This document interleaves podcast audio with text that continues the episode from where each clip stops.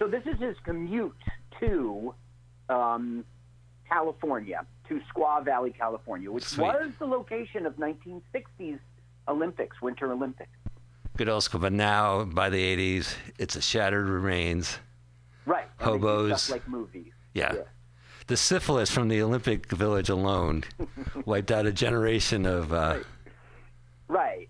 And it's dying out now. It's, it's so old, they're down to like two people with it left. Wow. Penicillin's killing that. So this is our heroine. Okay. All right, and she just And- scattered all her cassette tapes are like just all on the ground. She's not gonna be able to listen to them again. Yeah. So The cases are out. Got her. God, whew. Thank Her God they weren't vinyl. Sunny. Okay. Because it's a snow on her way to um, San Francisco. So she got kicked out of a car, so she, she just sort of blew off Harkin. Oh, I see. So that And- this this guy will never be seen again, or is this Harkin? This is Harkin, and then she's going to go, Look, buddy, where are you going? She really sounds like Wes, um, How about you? San Francisco. You Remember Chatterbox? Want to ride? Shatterbox. What is that? That's our uh, review of the talking vagina. She's Oh, Chatterbox. Yeah. Oh my God. That the the, the musical about a singing vagina and the, the Yeah. vagina when Virginia I first heard her voice, right, perfect. Sounds like Sunny here in this movie. Yeah. Now today she's a news person. She's a CBS correspondent. Oh, the actress. Yeah, CBS News Sunday morning reports for evening CBS Evening News with Scott Pelley. Forty eight hours so the, she must get teased at the co- the company uh, Christmas party. because she did this film, and she also was in Bachelor Party. That was her only other film, in which she was one of those girls, you know, Sure. in the party. Sure, that's the greatest movie ever made. It is. that harkens Hanks back to a time. That harkens Banks to a time where Tom Hanks. It harkens Hanks to a time. yeah. so there's all squeaky. Can you hear the movie playing off the board? Yeah. Okay, good. Because This, oh, by the way, the music in this film is horrible. I didn't even look up the soundtrack. It's just the exact movie you'd expect from an 80s. well, I mean, I, I I think back of South Park, who did a uh, ski school, a ski '80s Oh, yeah. competition movie, and they had like a shitty theme song as well. Well, it's like in a world where um, Men Without Hats is on the radio, and Good in a world. world when Van Halen was just yesterday, Uh huh. that's where this these songs were born from. So this is all new wave music we're listening to. Well, it's like new wave meets 80s power pop. It's like new wave meets Van Halen. So it's like a pub. It's like they're still pub rockers, and they're Yeah. just like cranking out new wave songs, but they're still playing the same bars.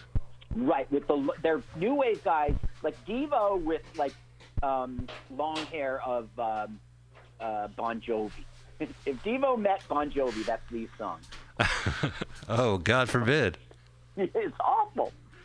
Here's a motel. You know what that's for, right? Sleeping.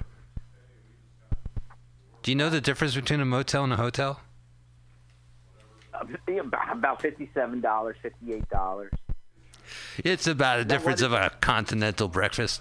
Uh, it's like the highways, the motorways. It's a motor hotel. Yeah, mo- motor. Te- right, hotel was the first, and then they said like a motorway. Right.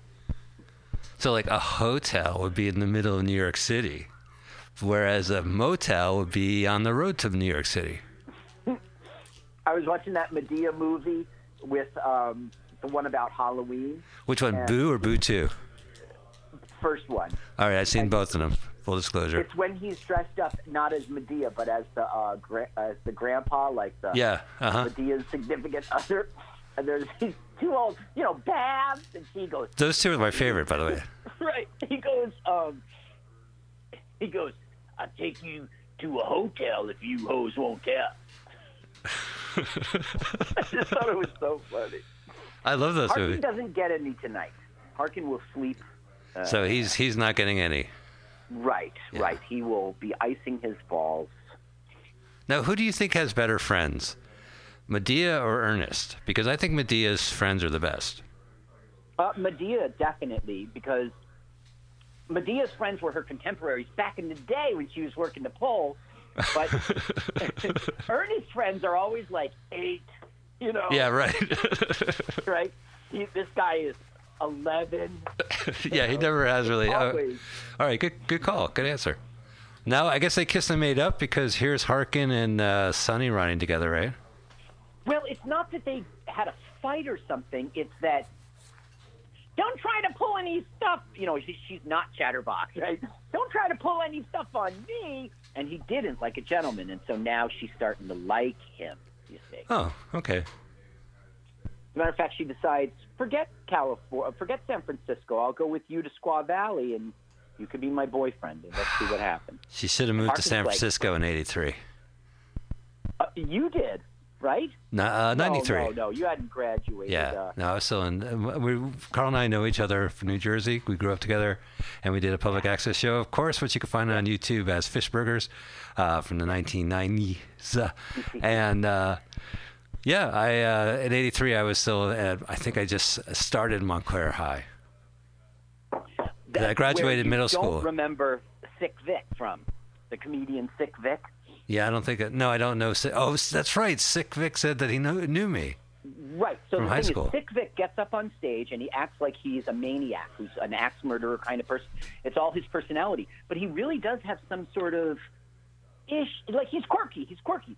But one time I was sitting with him and I was talking to somebody else and I mentioned your name and he lit up and all of a sudden he was like, boom, normal person. He goes. Oh, Mike Spiegelman! I went to high school with him. He's a so I don't know if this guy's acting. No, no, he probably. You know- I probably know Sick Vic. I just, you know, you said Mike What I mean Spiegelman. His persona on stage and off stage is he's a crazy, and I think he's really just a great actor. Because when he heard your name, he went poof to normal. I'm really more. He heard my first and last name. I just know his nickname and first name, so I just need. I keep a yearbook with me, so it'll just to be a quick jaunt. You know, my my head is like a Yeah. sieve. Oh, here we go, full frontal. Oh, I Yeah, guess. and this is Yep. Full backle. Yeah. Hey. Um, Yep. check Adam Yep. Spiegelman's um, yearbook. I think he'll be in there. Oh, well, I have the. You know, my senior year uh, also includes junior, sophomore. Right, right, But that's right, right. tougher because I usually abbreviate. She's still full frontal naked talking to them. Right. The joke here is, hey, whatever. Whatever. So- well, Sunny's getting jealous, even though they've never slept together, because Harkin is like, yeah, baby. wow, this movie we saw pubes. Maybe it's a merc. Did they get it's a merkin? No, no, they- they're young. Oh, all right. You wear the merkin when you get older, is what you're saying. Uh, I do. Huh. I have a, a '70s merkin, and it's a mustache down there. this is, ladies and gentlemen, Merkin Banks. Harking back to the Merkin era. Harkin, merkin so banks. now it's got a they have waterbed. rented, right? They have rented like a honeymoon suite, but they didn't know it. Like he just said, he, this is the only room available.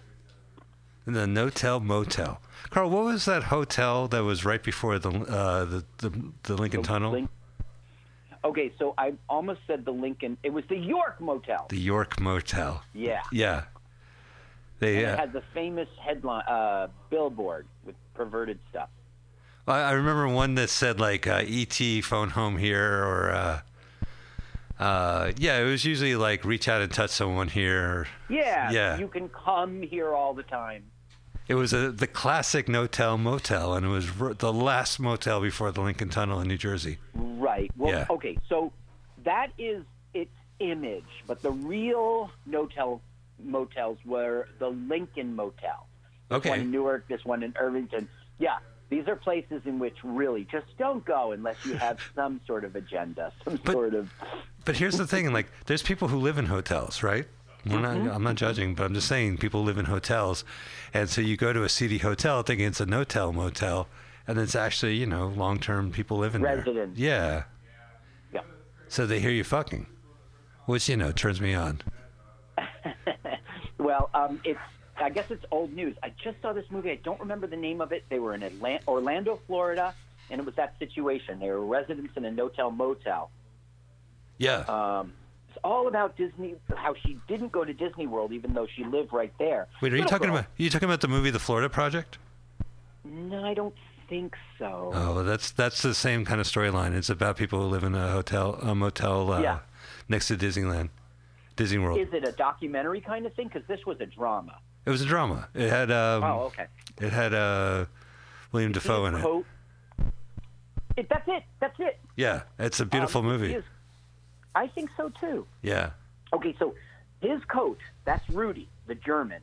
Okay. His coat was not supposed to be. He Fur? didn't get cast with that coat. He got there and he was in the skin tights. And he says, "No, my character's this German who flaunts and he shows off and he's a jerk." So the cameraman said, "Hey, I got just the coat for you, my wife's coat." so that's what he's. And you know the wife's coat gets a residual every time this airs. Still. Yeah, she backed up the Minx truck. Yeah, this yeah, right, and killed a bunch of rats, rodents, raccoons, that, you know. So Harkin is like, I've seen you on the circuit. You're the greatest. And then the German is like, eh, he, like blows him off. So now And uh, oh, they're turning around. Sunny freaks out. Yes, Yeah, Sunny. Beautiful, but also Wanna intelligent. Rotate on this, you Nazi bastard! Hey, hi, and nice coat. Uh, Here he is, American Right. Werewolf in London. Oh yeah, well, what's his name? Norton, right? Right, the only famous person in this movie, David Norton. Huh. David Naughton, yeah. This is after Werewolf in London, so he's super famous here. And he also at this time had that I'm a pepper, you're a pepper. Didn't Which didn't to be a pepper. I always thought he had that campaign before American Werewolf in London, Uh, yeah, he no, you're right, he did. but they they But kept I'm it going. This, I'm saying he was famous from that and American Werewolf in London. So why did he choose this film? I don't know. You know, he's also famous because he's uh, someone who was in the spotlight and disappeared, and people go, "What? What happened? He could have been That's hot." right. But He's you know, back, but yep, he did. he's not in in the uh, public eye. Well, ah, yes. What's your name? David Naughton, the public guy. Hey, Carl, I just got a I just got a call from the Mayo Clinic. It's good news. Yeah. Yeah, it, my mayonnaise hasn't expired. I just need to sp- squirt a little lemon juice in there. Keep it fresh, excellent, smart. Yeah. I find if you you have to cut off the top layer because it's dried from the air, and then you squirt a little lemon juice stir. Well, that's another way. Hey, Carl, I wanted to mention while we're in the midst of this movie, there was a uh, uh, article in Ad Age that came out uh, on November 16th. YouTube is now showing ad-supported Hollywood movies. Last oh, month, that the channel? YouTube quietly began showing ad supported movies for the first time, giving viewers access to Hollywood titles including The Terminator and Legally Blonde for free. The platform started oh. promoting the free feature length movie in the movie section of the site in October, where it sold movies and shows for years. Consumers could buy the latest blockbusters and primetime TV shows through YouTube as they might on Apple iTunes and Amazon Prime, but there was never a free option to watch in the movies in exchange for commercial interruptions. We saw this opportunity based on user demand beyond just offering paid movie. Can we do ad supported movie free to the user? Said uh, our good friend from YouTube, who we love YouTube. It also presents a nice opportunity for advertisers. So it goes on a bit. So that we actually Gotcha. stumbled onto it. So we stumbled onto it with Biodome. Uh, with hackers, bio, and, and Biodome, Right. and Biodome, absolutely. Yeah, But you're right, it was hackers. And the thing, Biodome was on my mind because there's also a squirrel in this movie. There's a what in this movie? A guy named Squirrel. Interesting, because Pauly Shore's character was named Squirrel, nicknamed Squirrel, Right. Or Squirrely, really, but yeah. but his name was Listen, I Dale, like Chip and Dale. scene. Okay, yeah, here we go. We're at a bar. Okay, this is a wet T-shirt contest. Oh, This good. was the infamous scene. Like in real life, this wasn't really. I mean, they were filming. There was three cameras, but in real life, these are not actors. Oh. uh, they're local people from Squaw Valley. They are acting. Don't get me wrong, and they did takes and everything, but this was a real party, and all the actors believe it or not, they have reunions for this. They had a 20th reunion and a 30th reunion. Oh, great. Piece of garbage. They're everybody's so into it. It's such a cult. The, so anyway, that's all they ever talk about. Um, let me just read you some. Remember the German guy with the coat? Sure. He was hysterical. he goes, it was right after Porky's, which had a lot of nudity, and they're just kind of pushing the envelope. One of the craziest days of my entire life was the day we shot the wet T-shirt contest. That was a free for all I never experienced since in the movie business. And then Marvin, the guy who wrote this film, right? He goes, the real life life wet T-shirt contest happened in Park City, Utah. The World Cup in 1974. We're in the city citadel of Mormonism. It degenerated into a complete orgy on the stage. It was crazy. Four or five guys blowing saxophones, stripped to their waist, spandex pants. The movie version was tame compared to really what happened. Wow. Well, we just watched girls getting their t-shirts wet. Yeah. Yeah. And the action you're seeing on screen is pretty much real. Like those girls taking off his shirt. Yeah. That wasn't. They were just having a party. Yeah, that, that happened to be filmed, and now we're watching it on YouTube. That's right. Yeah. See those boobs? Seriously though, think about the time, right? Right. It's the 80s, and boobs are coming out. It's okay. The 70s had just happened. Uh, here we go. Local boobs. Yeah, they're local boobs. That's right. So this That's why is they're not perfectly shapen. yeah. And for more information, check out hashtag Me Too. oh man, you're Yeah. so. I watched 1983, Mike. Oh yeah, what I would say when this movie came out, I'd be like, oh my Yeah. god, Oh, they're so great. yeah, this movie rules. Yeah, now I'm like, are these locally sourced? Right. You're somebody's daughter. Mike, seriously, you had no filter. You were like, "Where is my shame?" You Okay, all that out loud. So in 1983, I had no shame. I had no filter, and now I'm wearing a, a mask to cover to yeah, filter you're everything. Like a cigarette. You got so much filter. All right, so we're just partying. I've Now, I've been having this in the background. They, Yeah. when they first cut the film, the, the, director got fired from it because he made it a three and a half hour movie, and What- 45 minutes of it was this party. he got So- fired after that screening. That's so funny. You know, I, I have, uh, I, I mentioned this last week and I mention it every time. I wish I knew the book, uh, but the producer of The Mosquito Coast and Truman Show, uh, who's Right. a real professional producer, and he wrote a memoir and he wrote a, a chapter about producing Hot Dog the movie, saying that was one of his big mistakes because he financed it himself with using his own money. With his house. Yeah, with his house, which is Yeah. not the way you produce. If you ever seen the Jay Mohr TV show Action, you know you don't use use other people's money. But uh, he, yeah, he nearly lost his house on this movie, and he had nothing to do with the sequel. when they came out of that screening, that three and a half hour movie, Mm-hmm. he was oh, seriously having chest pains, chest pains. It wasn't a heart attack; it was like palpitations. He's like, "I got my, I did my, I got," and I, Mike, this Mike guy was like, "Ed, you didn't just see the movie. Give me, just fire him, put me in the editing room. I'll give you your movie." Interesting. I'm pretty sure Mike uh, was responsible for Hamburger, the movie. I was always under the impression that, that, that the writer of Hot Dog uh, directed and wrote Hamburger. Well, you know, you could be right. It's just that I would think the internet would have told me that. Um, Well, I'm, I'm speaking of which, while we talk, I'm of course going to our good friend. Here we go. He worked on. Oh, by the way, uh, this guy's playing a horrible song. You should listen. Oh, well, let's and rock he'll never play again for the rest of the film. Wishes came into my life. Aroo! Aroo! Right. See, originally the film took place in Aspen, Colorado, Mm-hmm. and his character was in love with John Denver. He only cared about skiing and meeting John Denver, and he was going to do that in the film, but it got rewritten. And this is the only thing that survived from that character. This this uh is this supposed to be John Denver? Well, he'll mention wanting to meet John Denver, but it's really it's his own song, but it's really just to say Can't do it. let's cement the relationship between these two. My ears are. They're not just doing it; they're also in love. Oh well, thank God. Okay, here we go. Hamburger the motion picture. Mike Marvin. Mike Marvin, director. Well, that's great. He worked on the scripts for Legend of the Fall, Predator. He sold Kenny Rogers a vehicle called Six Pack. He helped Yeah. create Better Off Dead. We saw the the Spy with a Cold Nose directed Six Pack. The director of that film. Oh, six pack. Gotcha. Um, I didn't know he. I guess I did know Hamburger the movie, but the internet didn't remind me of that. Yeah, because I don't think that that esteemed direct uh, producer had anything to do with this film after he made his money back, which he did. Uh, is he gonna? He Is he full frontal? I know his underwear.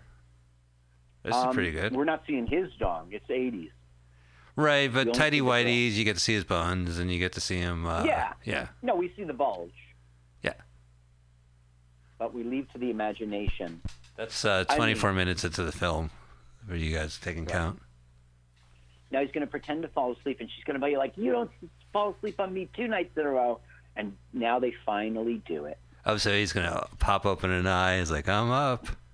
and they get to sleep on it, have sex on a waterbed. Oh, she's just taking know, her this- clothes. This made 38 million. It surprised everybody. It wasn't supposed. To, the critics hated it. Its box office was great. Yeah, you know, Siskel and Ebert watched this scene of this topless woman jumping on him. And they're like, "Yeah, garbage." Mm-hmm. Yep. And the audience is like, "Yeah, thank God." Oh, he's touching her. Very passionate. Oh, there Well, goes. there yeah. were no internet. There was no internet, and thus no internet pornography. So Yeah. we've talked about this before. One of the ways, as a younger person, you got to see anything was going to this stuff. And then not in just the theater, it shows up on the premium channels and also on video cassette, Laserdisc. Uh, yes, but you know, like the internet is so readily accessible, right? Right. Back then, we had you had your one tape, Right. your old friend. You know, Right. Yeah, yeah, no, I get you. it's the next day they're at Squaw Valley, of course, and it's the qualifying run. And Werewolf in London is like, damn, that's a hot guy. There's Squirrel. We just met Squirrel. So who's skiing? Are these the actual actors or they're just like stunt skiers? Oh no, no, it's not the actors. These are real for real as skiers on the circuit who were hired, and Mike Marvin knew them all. They were his buddies. Huh. As a matter of fact, none of the lead, main actors could ski. None of them. Wow. So this Patrick Houser, who is uh, Harkin, he went up there a week early for ski lessons, but he just never looked comfortable. Yeah. So yeah. They Well, I would be scared shitless. Even stand on the. Skiing is a young man's sport because at a certain age you go, do I really want to fucking break my leg on this shit? Yeah, Yeah. that's right. Because the speed you're going and Yeah. Okay, Like, this is the very first scene they ever filmed. okay. Okay. He's just pouring himself with some gin. Yeah, because he's he's the dog, the hair of the dog that bit him, and he's offering it to innocent Harkin, who goes, "No, no." So Uh. one of the people we're going to meet here, her name's Lynn Wild, Wy- Weiland, and she's such a good skier. She like sort of earned herself um, a talking part. Let's see, where is she? A member of the United States Freestyle Ski Team, 79 to 81, 1981 U.S. champion in aerials, 1981 U.S. Canadian champion in moguls. So what Uh. happens? This is the first day they're shooting ever, and the guy introduces her, says, "This is Banana Pants." It just wasn't in the line or anything, Right. but they were like, "Okay, cut, print it. That's your name, Banana Pants." The rest of the film. So she calls him Banana Pants? No, he calls. He's Huh. introducing. He's like, Oh, I see, Banana Pants. There she is. Okay. See And well, I'm watching the Japanese guys with the uh, Oh, and Slasher. Slasher. uh, Slasher. headband. Say hi Yeah, to he doesn't fast. speak any Hey, English. All right. Good, huh? Well, How- Harkin here is going to put the fear of God into Rudy. What's funny is, Kazuti in garbage. real life, he doesn't speak a lick of Japanese. He fooled everybody on the Uh, set. this guy right now. to get the job in the audition, he Yeah, lied she's gonna wanna ski with and us said he knew. Japanese. He grew up in Yeah, we're gonna Japan. get some radical terrain. Avalanche. That's crazy. All right. So we're, we're waiting to hear more from him. They're still talking to him. Here we go. Let's see if he says anything. Well, then let's climb aboard in an orderly fashion. Spread out. All right. They're all going to go party. All Why is My hotel phone ringing. Don't answer it. No, answer it. So I could, I could cover for you. All right. Oh, we're going. Hello? Yeah, we're going up the How skis. come it didn't pick up? That's a. Hello. Is it room service? All right, they're on top of the mountain and they can't wait to go Yes, skiing. everything's great. Thank you so much. You too. Bye-bye now. That's just Southern hospitality. She just wanted to make sure that everything was cool. Of I what? checked in. Yeah. Uh, the the the concierge who's outside, like, who the fuck is talking on the phone and using our Wi-Fi? What the fuck? Everything okay, sir? Okay, this is a Playboy Playmate of the Year. Finally, Uh, Shannon Tweed. Shannon Tweed. Yes, she's very famous know her. girl. Yeah, she's a cult uh, 82. uh, cult actor. Right. She used this film basically as a stepping stone to dozens of other films. But I think it's most funny that today she's married to that monster Gene Simmons. Yeah, well, she's in the reality show a lot. Mm-hmm. Yeah, yeah, yeah. Well, uh, I have no opinion on that. I hope she's all right. So they're meeting her, and it's basically like, come to my party tonight. And she's like falling in love with Harkin. So she's like, bring him. And then American Werewolf in London guy's like, he's taken, you know. He has a friend. And she Uh-huh. goes, well, bring her too. Oh, that's sweet. She's so hot. You know that harkens back to a Deheim or chivalry and proper etiquette. Chivalry is Fred. So every time they turn around and go skiing, it's a stunt double. Oh, yes. So Werewolf will be yeah, like, "Hey, he has a friend," swoosh, and they cut to like Tony uh, fucking Hawk of the skis. That's true. It really is true. Let's see here. I've got something written up on that. Who's there? Is Shaun White there? Who who, who are famous skiers? Uh, Mark Spitz? I don't know who famous No, no, he's are, a right? swimmer. But must Every be famous sport skier. has one famous skier, and skiing doesn't seem one famous athlete, and skiing doesn't seem to have that. Well, it'd have to be Olympic or something like that. Right. But usually that's you become like a super hot celebrity, and then it just that's it. Where is my the actors can't? Oh, here it is. Um, Reger couldn't ski a lick. That's the German. In one scene on a bit of a slope, he delivers one of his haughty, arrogant, cocky lines. He goes to ski off and he trips and he hits the first roulette. They all fell over. Shannon Tweed couldn't even stand up when she had her ski boots on. People were holding her by the legs, acting as a base for her. Forget about her putting on her skis. Yeah, no, I agree. I, I would be totally like Sharon Tweed, which I am anyway, but uh, I would not be able to even balance myself on those things. I wouldn't. sh- I wouldn't be sharing skis because it's, uh, you know, it's for your specific foot. It's, She doesn't wear tweed. You find that ironic? yeah, Shannon doesn't wear tweed. Yeah.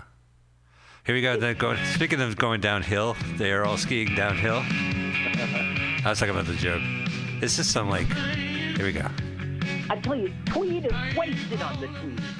This is like maybe like uh who is it like um fuck Dave Edmunds or like there was a there was one point in like new wave music where it was kind of like pub rocky like uh I'll think Uh, of yeah, gotta be Edmunds is a cruel to be kind you know Nick Rocky. Yeah. yeah well you know Video Killed the Radio Star was not the Buggles originally it was a band that Trevor Horn was in from the Buggles and their version was like a pop rocky like a pub rock type song who what do I tell them? You know that type of thing.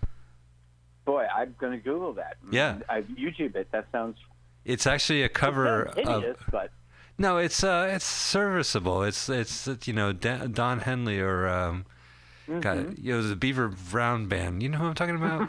what the Yeah. fuck? John Fogerty. He knew. an era in rock. I just wish had never happened. So I'm sure there's some. We're watching skiing scenes right now, and boy, they are sure hot dogging. This Now movie. that's d- really banana pants. She's not an actress. Oh yeah. Who's wearing yellow pants? The actors who were doing stunts only ever got to do one take because they would pay by the stunt. Right. So if you messed up, it wasn't in the film. Because we're watching some pretty crazy stunts for such a casual ski downhill. They're doing some pretty elaborate shit. Well, they're the most excellent. I mean, according to the script. This The reminds me greatest, of like, you ever see Heavenly Bodies uh, as an '80s movie where these girls open up their own aerobics class? School and then sure. but all they do is they aerobicize, you know, like from the '80s, and uh, it's just footage of them exercising. So, here we this, are. uh, Edward Feldman, the producer, okay. he he was out to dinner with Mike Marvin in 1982 in this Tahoe City. You know where oh look at him flipping up. Yeah, he's he's fallen. He's like the last three jokes of mine.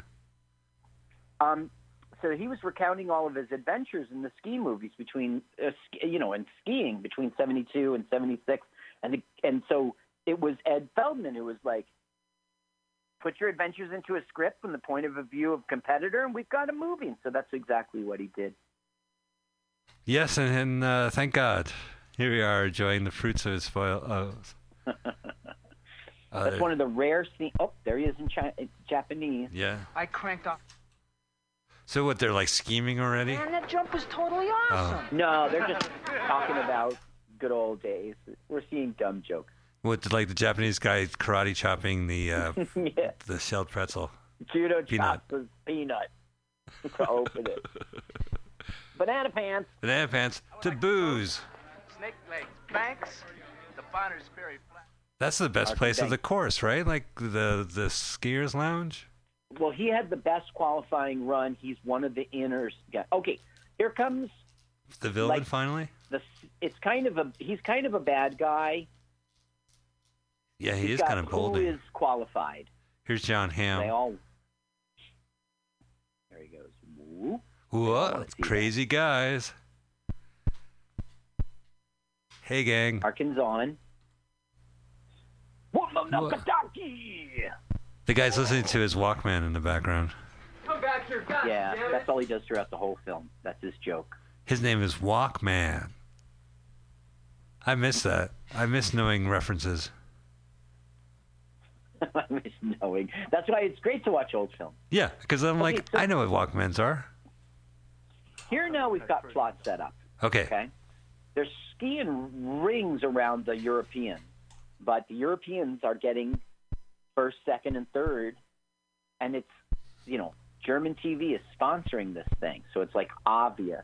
Oh, that they got to win. That the Europeans. Yeah, Yeah. this comes from his real life experience. Where is it? Mike Marvin. When I was at World Freestyle Skiing, Freestyle Skiing Association, the boys from the U.S. were really hot. The Germans, French, Australians were coming in 12th, 13th, 14th. We got to Europe, and suddenly the Germans started placing second, third. German television paid for a lot of those events. That was the basis of the plot. Obviously, rigged scores. It's so important anyway, right? I mean, who gives a shit? The guys skiing, they think it's history. Well, I mean, unless it qualifies you to the Olympics, then who gives a shit? Uh, here it is. James Saito, who played Kendo, couldn't speak Japanese. He had everybody fooled for the first three weeks. The At first the three they asked- weeks. Yeah. At the audition, they asked me if I could speak Japanese. I don't speak any of it, but all the guys at the table were white guys, so I thought, eh, they never know the difference. Wow. I just said any household wor- words in Japanese I knew from growing up. Wow. Um, so he goes, when I got the part, I had a friend translate my lines. But during the course of the shooting, a part, my part got bigger. The director would say, Jimmy, can you say this? And I'd go, oh, yeah, sure. Uh, when are we going to shoot? And they'd say about 30 minutes. So he would ski down to the lodge and call his friend. Oh my god. well, this is definitely vintage with the with the local uh, topless. You could be in the movie. You got to take your shirt off. And Yeah. and then of course him. Wow. I guess the 1983 me would still be like, "Wow, I saw a muff." You know. Yeah. Well, right now, she just took a pill of speed. And he's like, you don't need that. And, you know, like, Oh, she they're did. hardly boyfriend and girlfriend. And she, he's already like, What was it? Here we go. What difference does it make? What was it? Well, I don't like it. Well, tough. What do you think? We spend one night together and you own me? That's the speed talking. that's just the speed talking. Yeah, this is the speed talking. They shoot this movie twice as fast now. Are they there at a party? it's 78. Uh, yeah, this is um, a party at Shannon Tweed's house. Oh. They were invited, and they were like, bring your friend, remember? Right, so that's the reason why she's taking speed is because she feels awkward at this event. Well, she doesn't know anything about it. Right now, Shannon is going to come on very hard to Harkin. And Now let's hear it. I like catch on. Shannon. You were terrific today, Harkin. I haven't seen a steer like you in years. And I've seen them all. I'll bet you have. Thanks. Oh, she's such a cat. Oh, zing. Oh, I like that. Like Cat fight. cat fight. Wow, they must go to the same hairdresser. Yeah, it's called 80s. He was in line too. So much shimmer off his hair. It's like the the lighting is blinding me. Might as well be at that bold. Smile. Shannon Tweed. She wasn't in the Love Boat, right? That's always somebody else who played Sydney. Or the I would doubt it because Yeah. being a playmate brought her to fame, and that was 81. huh. Actually, I guess Love Boat was kind of old then, but was still around. All right, we're partying in our sweaters. Check out those fucking ski And sweaters. was- Yeah, Yeah, it's a, it's well, it's not Aspen. It's it's ski culture. ski culture. It's Yeah, all authentic Mike Marvin. That Mike Marvin, he's bringing in the craft. Nothing better, Carl, than having a fucking skateboarder or ski guy fucking write his memoirs and get it on film. Squirrel just stole everything. Took all the shrimps. Jumbo Uh-huh. prawn. That's an oxymoron. Empty shrimp plate, motherfucker. There's Rudy, Yeah. our big enemy. There's Kyoto. Let's see if he talks. Oh. Yeah. This music. Oh no, he's Now, Hunter. jealous, jealous. Gonna get boozed up. Wakerimasen. Okay, now. Um. Oh no, Yeah. not now. This is Wow. Squirrel. This is a nice place. I You like know, movies like this. Just forgot about the audition. Okay, I have this quote. Check this out. Okay. Uh, the audition was basically improv. There wasn't much of a script. I kind of forgot about it. Months later, I got a call from my agent. He said, "We've got an offer for you in this feature film." I thought it was a mistake because he had mixed me up with a client, another client before. Adrian Zmed. He thought it was Boris uh, Karloff. Uh, Pickett. Boris Pickett. I should I get that? Is that a reference? I Yeah, that was uh we did uh that surf movie. It's a pop pop world or something. Uh, whatever Oh, yeah. it's called. He, he he sings he sings the Monster Mash, but he's actually like a blonde little uh, young surfer guy. Well, he was no. He I know who you're talking about now. The author of Monster Mash. He was broad-shouldered. He was dark hair. He was like a, a thug. Was he dark hair? guy. Yeah, I guess, but he, yeah, but he was definitely like young. He wasn't like I always I always mistake him for like a Bela Lugosi type. So she now slips him a Mickey. Um, Okay, so she's she's actually going to date rape him, and that's always a part of your show. Okay, here we go.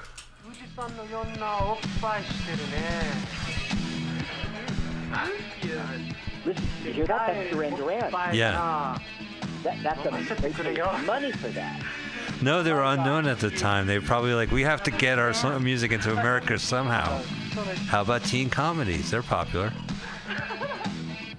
Oh, that was our Japanese friend yeah, well, those soundtracks in TV during the '80s, soundtracks were big. Top Gun and uh, you know, Kenny Fla- Loggins. Ken Loggins, Flashdance. And, Highway to Footloose. the danger zone. Footloose. but any uh, any movie, like if you had uh, Beverly Hills Cop, you had The Heat is on, all that stuff. Pointer Yep. Sisters. So these movies were making a quick buck. I'm sure the soundtrack was out as well.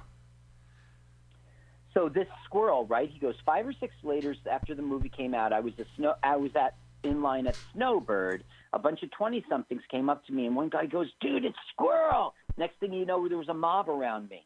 I guess it's cult. I guess. Maybe they mistook him for Pauly Shore and Biodome. You know how those twenty somethings are. They're like, whatever. Yeah, that's cool. Oh my god, more boobs. Those are Whoa. Playboy level tits. She's I think she's seducing him, Carl. He got flipped to Mickey, by the way. Oh, so But he's He Wow. look very. Wow, that's suggestive. What, her bending over like that? Yeah. oh. he doesn't look very hypnotized. Oh, look at Squirrel go. Squirrel. Cut back to him. I wonder what's happening. Oh, there he is. wow. That's some Mickey. I'm gonna kiss you, but hold on. Let me just go. I want to. Do you want to put on something more comfortable? No, I want to get my hair done. I'll be right back. Yeah, right. Well, that was pretty uh, hardcore. Oh, there he is dancing like a robot, or dancing. Oh. And the thing is, he's American. Yes, he's from uh, Japanese heritage, so he's doing all his Japanese stereotypes Right. and tricking everybody. Yeah. Well, all the women are topless. Really? Yeah. Jesus Christ. Wow. But I bet you that's not what Gene Simmons is seeing. I mean, the weird years do it have a toll. I'm sure Gene Simmons saw that and said, I, "I'm going to marry her," That he goes gets. and then unfortunately he did. He said, "What the hell? This is false advertising."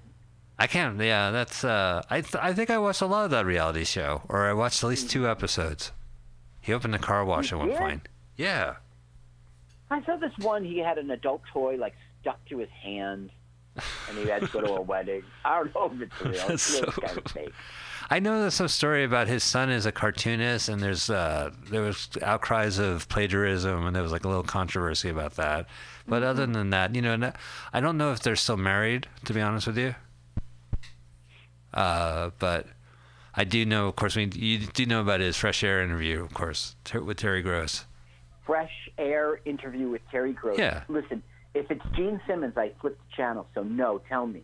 Uh, he say he's, you know, she's a PBS, not PBS, NPR kind of elder, Right. statement. And he was just basically talking to him about what's between her legs. You know, I, I forget. Oh, being a dick. Yeah. The thing is, Kiss I never thought deserved what they had. Uh, did- Kiss is not a quality band, and Well, I'm not. I'm not going to say otherwise, but I mean, it was the look, whole. they scammed their way to the top. Look, first of all, they're out of Detroit. Strike one. Detroit rock shitty, right? Is that what you're trying to say?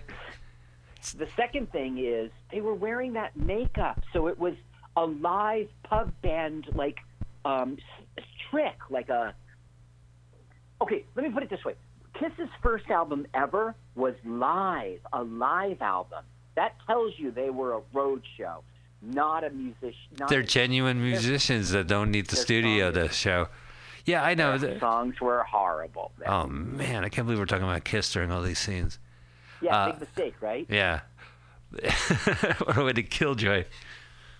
So he's he's Mickey, and they're they're really doing it, I guess, in a hot tub. Like, Gross. the thing is, is it really date rape? I mean, yeah, he got Mickey, but come on, he's totally into it. Not a, yeah, I see what you're saying, but uh, if he's not coherent of what's going on, it's and also like the intentions are bad. At least he should know they that you know. I mean, if he was into it, you didn't need to do it. So he wasn't into it. Now here's Sunny, innocent, yeah, no idea what's going on. just me and my towel. Hedonism. What? What? I didn't. I don't remember having sex in the bathtub while you watched. That was there's hedonism and then there's hedonism. You know, he, that guy should just go check himself into a rehab clinic if that's his excuse. I don't remember having sex in the hot tub while you watched. Right. Yeah. Oh, let's see what's going on. Well, she's trying to get them back, to get him back, Uh, and it's supposed to be so steamy she can't see any peepees. so he's he had sex and then he went into the steam room. Huh? Now that's Oh, no, German guy. That's our German, oh, right? Yeah. Please. Very. We are all friends here. Now I think the German guy is faking his accent too. He is. Uh, what? No, he, yes. No, he could really speak German. It's true, but he t- he lied too. He went to the interview, and there were all these competitors there, and so he's like, "Yes, I'm I'm German. I'm from Germany." He was okay. Here it is. Oh, I Right. grew up in Germany. I played soccer. Then I got into skiing. I went to the University of blah blah blah. The first day we were sitting around the dinner table, somebody said, "Would you like some hors d'oeuvres?" And I said, "Yeah, give me some of that." Everybody goes, "Wait a minute." what happened to your accent? What happened to your accent? He got caught. Huh. So he does speak German from his heritage, but he is a tricker All right. too. Yeah. I bet you the Japanese guy was like, "How could you?" yeah, he must have been shocked as well. Oh, now they're getting it on. In a steam room? That's gross. Oh no, he's giving a, a that massage to Enola massages. It's a strictly platonic massage. in between her legs. Oh, is that what that's too steamy in here. Literally steamy. Okay, finally some uh, ski footage. That guy got hurt, so he gets a free sled ride down the hill. All the skiing in this movie is real. They are pros and they know what they're doing. One shot pros. That's all we need in this movie. This movie wasn't meant to be watched twice, right? It was just meant to like Agree. hit the theater, make its money, go away, and it's never gone away. Well, the fact that they had a 20th reunion Yeah. and then it was so successful they had a 30th reunion, yeah, it never went away. I think I have stuff about that. What other ski movies? There was uh, Better Off Dead, where they had a ski race at the end. Right. They yeah. must have been, and also the, the follow-up movie from that director was called One Crazy Summer, and he had like a regatta race at the end, like a, like a yacht race. So Right. That was when he used to draw and it would come to life. yeah, right, right. And uh, there must Um, have been the other ski 20th movies. Uh, the 20th anniversary in 20th reunion in 2004, Rowdy ended just like the movie with Patrick Houser Harkin banks on fans' shoulders, spraying beer. Uh, to, at uh, Squirrely says, at the 20th reunion, you would have thought we were the Rolling Stones. There were security guards everywhere. Huh. 150 people who couldn't get in were lining up at the door. TV stations from Sacramento to San Francisco, and we were just looking at each other, shaking our heads. This will never die. We'll be on oxygen bottles and walkers. They'll be calling us up there. Wow, yeah. Well, the new generation will can't wait to see uh, Hot Dog the movie. It's you know vegans hate this movie. Soy Dog the movie. They made a movie for they made a, Soy Dog for movie. That's right. It's um, tofu. The uh, wait, there's field sausages. What there's there are these famous Jimmy Dean. vegetarian. Oh, well, I know what you're talking about. Yeah, like Hatton Fields field sausages. There are famous Yeah, Sunnyfield or some shit like that. Right. When you have a sausage, there's that fennel seed in there. So that's all they got to do to trick you to Right. thinking anything is sausage. Oh, that's why I love potato chips. They could be like fat ass meat potato chips, but all you need is smoke flavor for bacon, right? Fennel for uh, sausage. Just connotates it. It's still nasty though. I'm sorry, man. I don't mind eating soy, but you're gonna create a fucking veggie dog. I'm gonna pass on it. I tried it, and yeah, it's passable. I mean, you take a bite and you go, "This is pretty cool. I like the way the world works." And then you go like, "Well, I got the rest of this fucking dog to eat." At least with like a hot dog, you know it's bad, and that's why it's so good. You know, like it's greasy for every bite. Every bite's like a meat mischoice, and then you Right. finish it. Well, hot dogs get all mixed up with frankfurters. You know what I mean? And Oh. turkey, chicken byproduct. I like the Angus beef hot dog. Okay, so here's our one-trick pony. He doesn't hear the guy because his headphones are on. Right. Okay. Okay. Finally, there's a plot point. Your starting A position. joke actor. Okay, okay. You turn that down. One joke actor. Well, that's what I want to be when the new Police Academy reboot happens. I want to be Cadet Twitter, Uh, and all at I do this. is I Look at tweet. He's dancing on his skis. Yeah. Now look, you're looking at something very bizarre, but it's not a joke for the movie. Okay. This is called ballet. this is what the competition is. People were like, I, I it's a lot more interesting than just going downhill. It's like finger skating. Okay, so But downhill. in the early 80s, freestyle as a World Cup event was composed of three events moguls, aerials, ballet. When freestyle became an Olympic event, the first two were made into separate disciplines, and the ballet was mercilessly put to pasture. Whoa, he's doing a flip on his ski! This was a real event. They would finger skate down the hill. I'm telling you, it's much more interesting. Like at least it gives you the time to stand there and watch something before it goes by you. They would play music too. Gotta reach for the stars. Do, do, do. Right. Gotta reach for your dreams. Yeah, you can't have a skis thing without that music. Look at this. It's so fuck. I, you know, I take back equestrian dancing. I think that sounds better than this. That's horses. yeah, you know that the Like did that. Like when the horse counts to three. Yeah. Clump, clump. The worst. you're talking about the dancing. They go sideways. Yeah, yeah. As the worst, the after parties are terrible because they'll hear a song and they'll be like, "This is my jam." Cluck,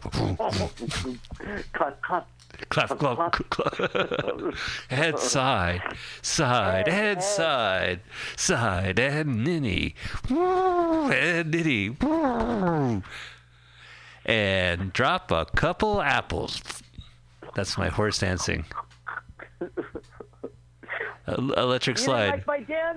What's with the long face? It's a party. it's a party. It's oh crab apples.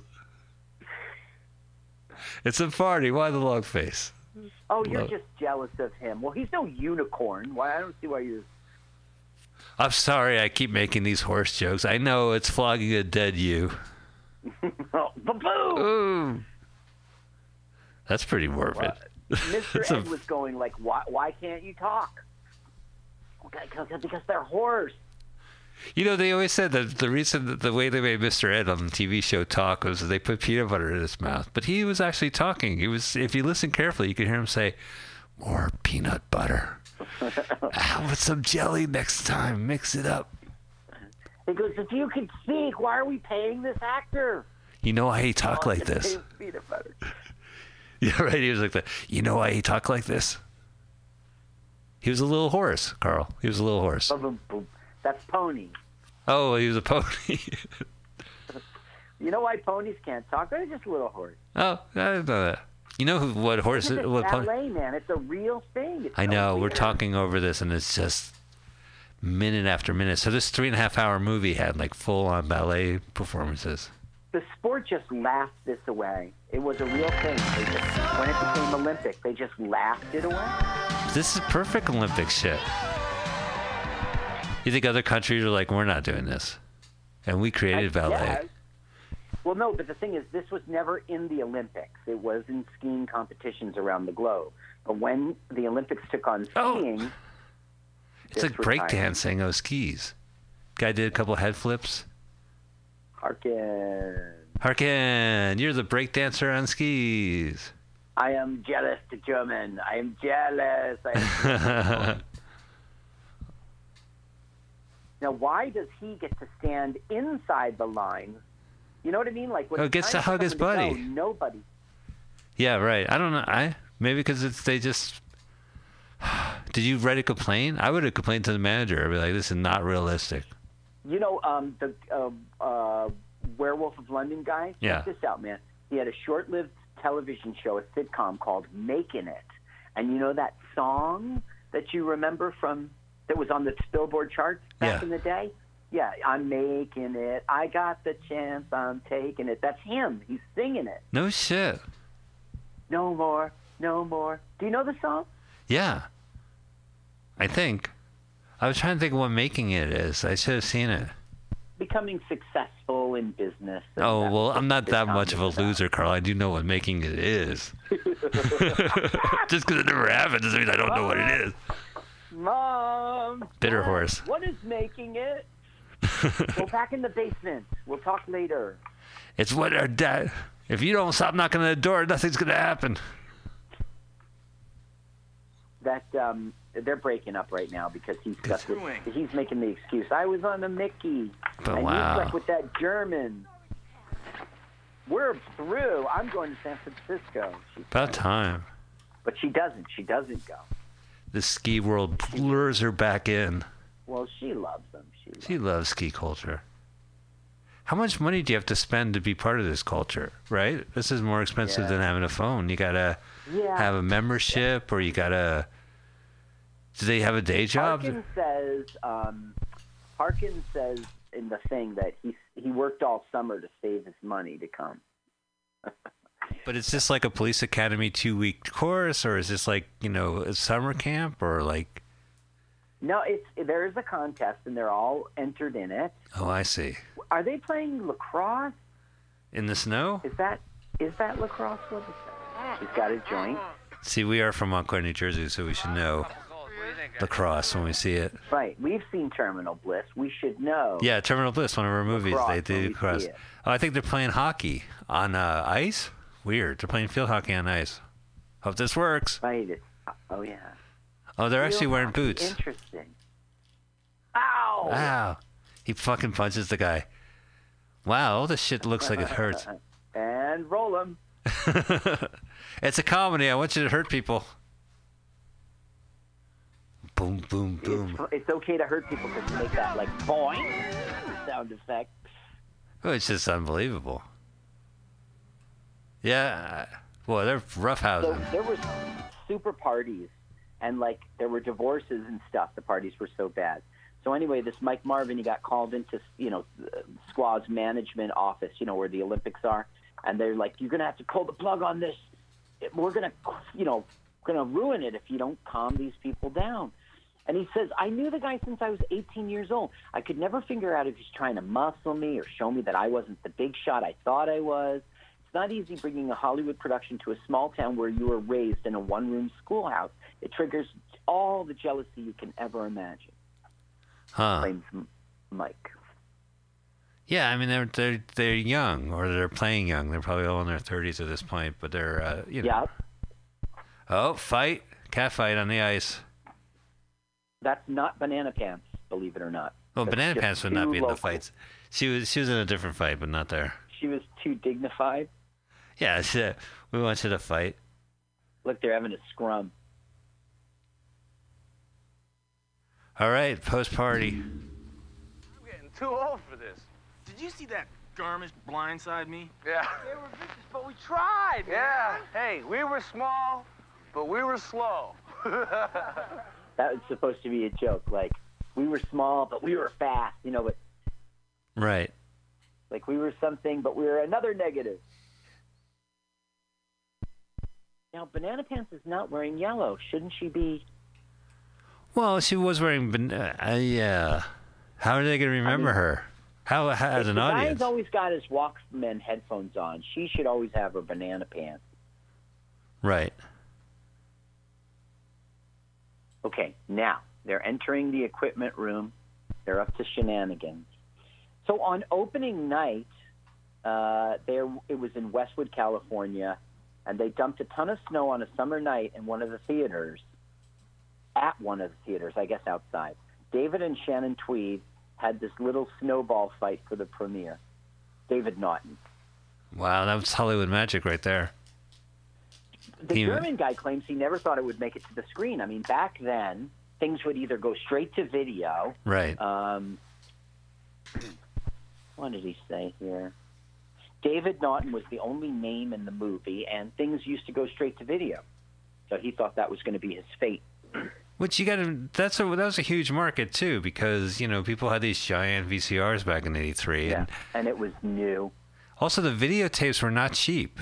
They were they were priced at ninety nine dollars back there to keep them rentals.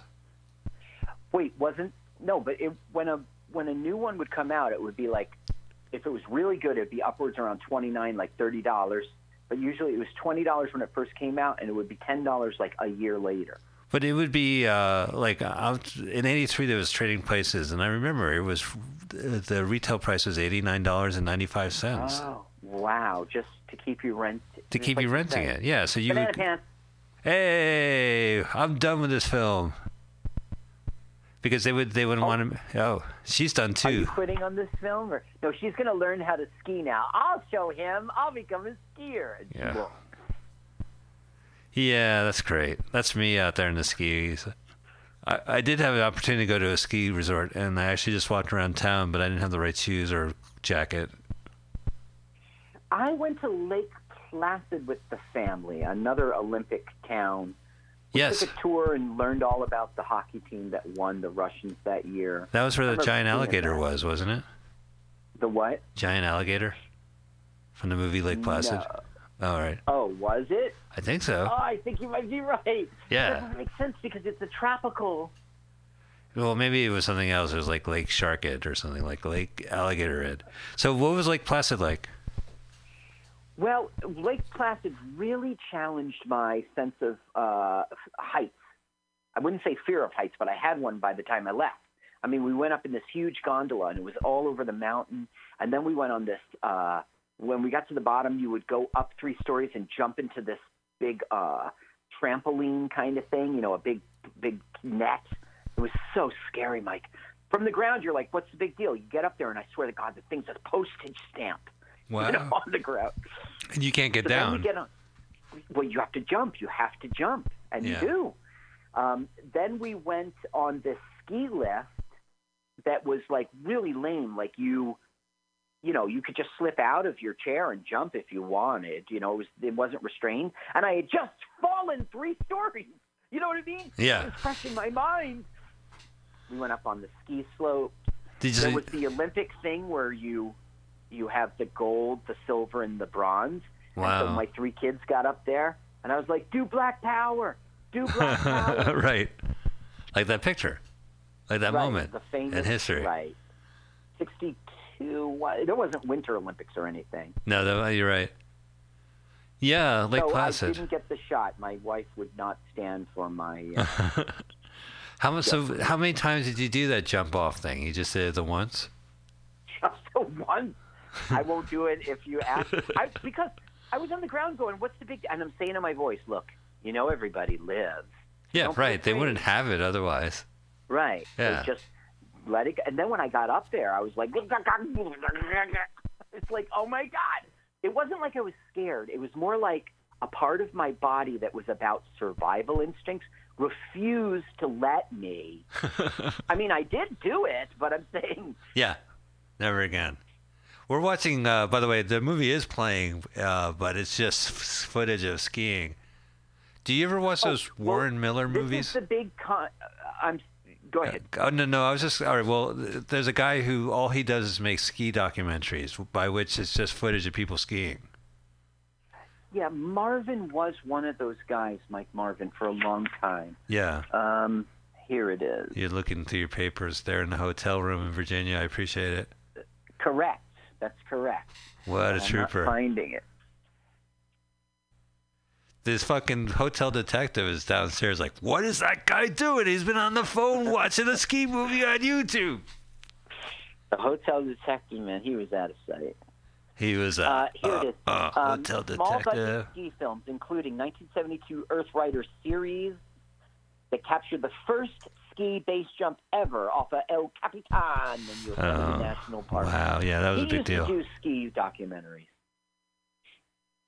Isn't skiing the reason why uh, seventy percent of the animals are extinct since 1970? I blame it on No. ski culture.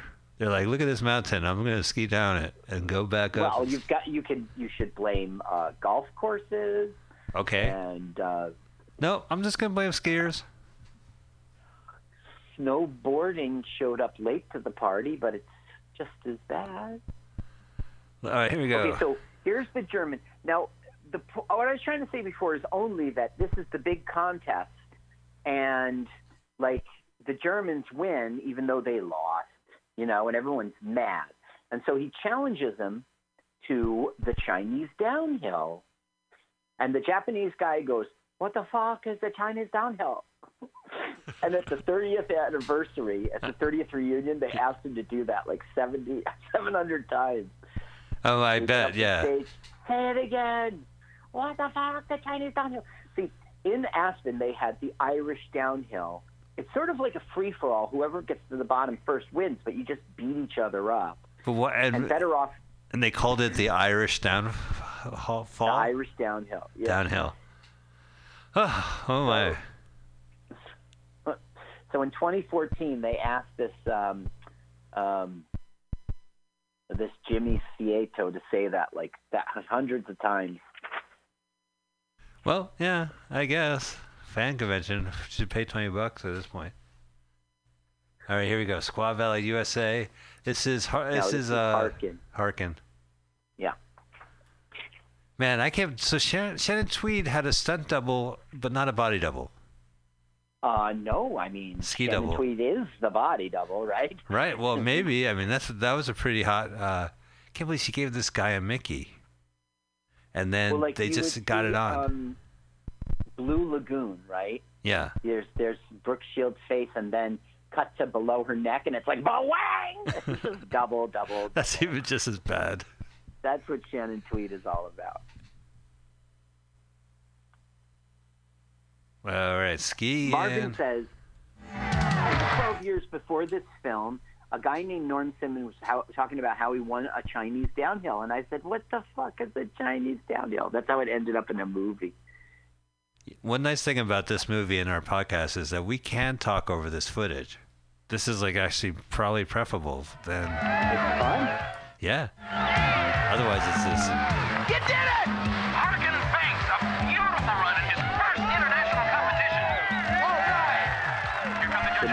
Bear him out. Wow, what a scam! This Yeah. fucking premium cable skiing channel is a scam. Now, the German guy is also a newscaster, just like um, uh, Sunny. Sunny, that's crazy. Yeah. What Uh, charm let's see here. lies? I mean, you got to admit, like, it's one thing to be in a movie and then become a newscaster, but this is a skiing movie. Like, you get to ski and, and party. Isn't it funny, though, that two of the main actors became anchors? Yeah. Well, they're the two. They could trust people could trust them for news, I guess. Uh, weekend news anchor, Minneapolis, Minnesota, 2001. Sioux Falls, South Dakota, and KDLT. Current. Welcome yeah, to the weekend desk. Hi, I'm only con- on the air on Saturday and Sundays. The boring days, nothing's happening. See you Monday. Right. Real weekday news, Mondays through Fridays. Oh, I think we're going to have the gondola sex scene now.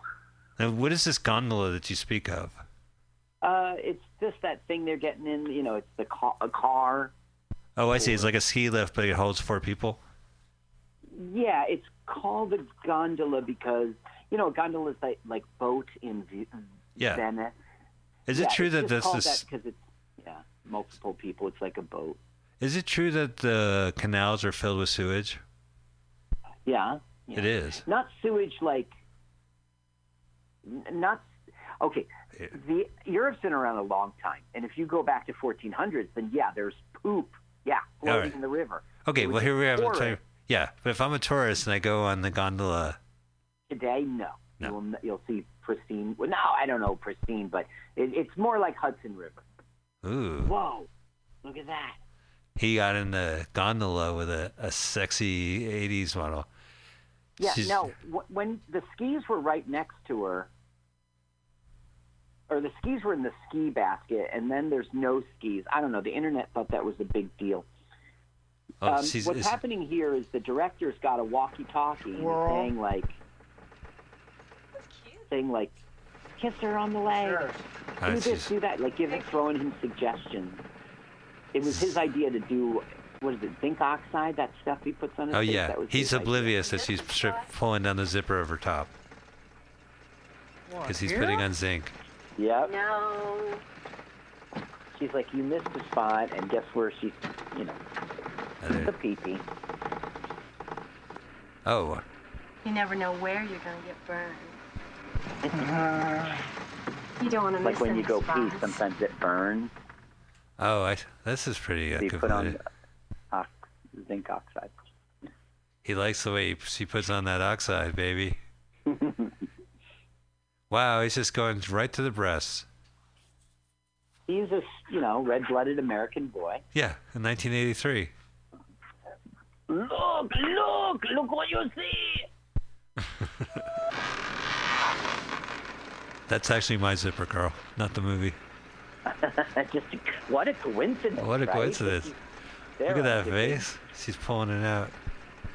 You were unzipping.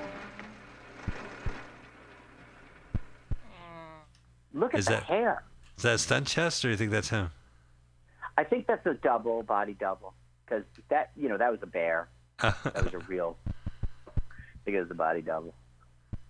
uh, see, this is where it's important to learn how to act.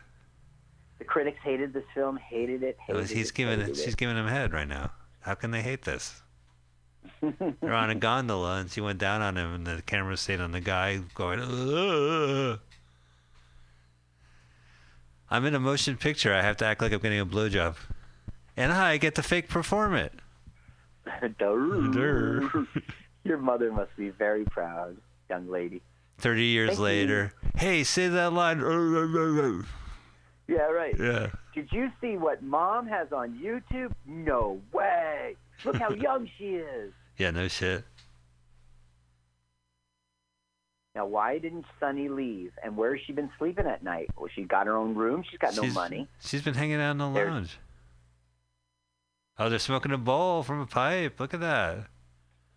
Nice to see a pipe represented once in a while. She just passed that shit. No thanks. It's in the cut. I'm a sativa lady. Is it legal yet in Virginia? hey, oh yeah, Uh, I can you go downstairs? The lobby's like, here you go, uh, some CBD gummies. That's the uh, non-getting high one. Yeah, do yourself a favor, man. That's such a fucking bullshit hoax now. Now that it's legal, you got everything has CDB in it. You could buy it in the liquor store, news. You know what I mean? Like, you could buy it at a, at a corner store. Just don't even bother. Hey, th- right now, the joke is, what is what race, what move are you doing? And he goes, "Bang it down." All right, let's see. Oh, I guess he's done talking. Ding, ding, Banzai! Bonsai. This is why they call him Comic Con. Oh, the music's different too. That is not our friend. Oh, that's not the actor flipping around. here. Not only did I not know Japanese, I f- told them I knew how to ski, and that's the reason why I'm in traction. Wow. Bonsai. I mean, bon means uh, good in French. I wonder if zai is something in French. Yeah, all right. Zai. Now we're just watching him flipping around like a breakdancer. Right. Well, this is the ski jump one, and when Harkin goes up, he's going to do like a quadruple lad. We blah, just blah, watched a blah, double. blah. and the guy's like, "You can't do a quadruple lad." Blah blah blah. blah. Nobody ever does Nobody's done a triple Lindy before. right like that. Yeah. Yeah, that was well, uh, I'm gonna. back to school. Wasn't like And Rodney Dangerfield had the win. triple Lindy jump or something like that, and Emmet Walsh was like, nobody's done that before. There was only one person who Triple did that. lot. Yeah. What is that? Yeah, I was the one who did it. Hey, I know you. You're that fat and wide guy. Hey, all right, let me take these pens back. Fat and wide story. Is that Rodney Dangerfield? It was like fat and tall or something. Tall. And the guy goes, "Yeah, hey, you're that fat and tall guy." He goes, "Oh, all right. Let me take those pens back." Because he's giving out pens. Oh, he was funny. Oh man, everyone looks like Scott Baio or or uh, Ted McGinley. It's like the cast of Happy Days getting in the ski thing. Jumps of the day. You know, um, results of um, David Naughton. Yeah. He's some wearing New York Mets hat. I wonder why the in- internet didn't tell me about that choice. Well, I think the internet's lacking. Come on, internet. Well, could be me. Well, he's in California too. Yeah, like why have New York Mets? Like, is his act his character from New York? I don't know. It's such a Hollywood thing. Like this is about uh, Colorado ski culture. We'll shoot it in fucking San Francisco, in California. Do do, gotta make it on your dreams. Here's Rudy, our German friend. It's the same shot. I'm, you know, what, I'm kind of numb to these videos. I get it. You go in circles, in the air. Where are you gonna the thing land? is, like, you kind of are out of context when you only see sky. You know what I mean? Yeah. They should just have one single shot. The guy comes down and does the flip because then it's impressive. Then you see it as a real person and you're like, look what he can do. Well, these guys are all impressive. No one's hurt himself yet, I guess. Uh, nah, that is an obvious point in the. Look at that nine eight nine nine. They got he got one guy Yeah, got good- a ten. good a rating. 10. Yes. We are the best. We are the best boys. oh, yay, go Germany, yay. He looks like Hasselhoff. Is that a coincidence? Guess so. There Just it the is. hair. Let's listen to his. well, You can't do the quadruple. Let's listen. Twist and triple. A twist and triple? What? I've never seen one of those before. Are you seen one. qualified you for that? You can't do that. That's impossible. Well, I'm gonna do it. Yeah, that's Harkin. That is so Harkin. Harkins back where he just didn't give a shit. Okay. All right. Good luck. Oh, that's great. Yeah. That's my new comedy bit, Carl. Oh yeah. Yeah, what's yeah, you be the coach. So uh, ask me what my next move is. Okay, so what is your next move? I'm gonna do the call, uh, the double flip flip. What? Whoa! What? Mike. You heard Nobody's me. done the double flip flip. Well, I'm not not nobody, and I'm gonna do the double flip flip. Yo, get out of here! Look at that! Look at that! Hey, whoa. Like he's gonna fall. Like lots of times, he looks like he's. Oh, I'm gonna hit my head. He's He did good. it. Whoa! He did double flip flip. Even his girlfriend, who's not his girlfriend, is like, "Yeah, double flip flip." Woo! He Yeah. wins the contest, but he doesn't win the contest. The Germans gets steal it from them because they get the viewership. you can't just come out onto the. I would have done that a million times if I knew. You, uh, when I was at Lake Placid, I would have just come out into the snow, Oh right, just pull. giving him a hug. Well, that's the reason why they have that red Oh, red man. fence that surrounds the perimeter. It's to say Nine three walk underneath nine seven. Yeah, I thought it said crime scene. Oh, they're throwing snowballs. Yeah, that's it. Trucky, truck you, trucky you. I am a winner. I am the winner. Is that your German you. accent? Uh, sorry. I, I could do much better. Oh, he, oh, it's Oh, civil honey. through snow interface. Oh, The yeah. intros Whoa, atlas. Whoa, squirrely! squirrely! Took a dive. Actually, he's just Squirrel, though. I keep calling him Squirrely because of Paulie. Yeah. I mean, sure. Whatever happened to the people having sex in the gondola? Well, I'm sure that, you know, it doesn't last all day, Mike. I mean, Yeah, we want to know. be a singing German song.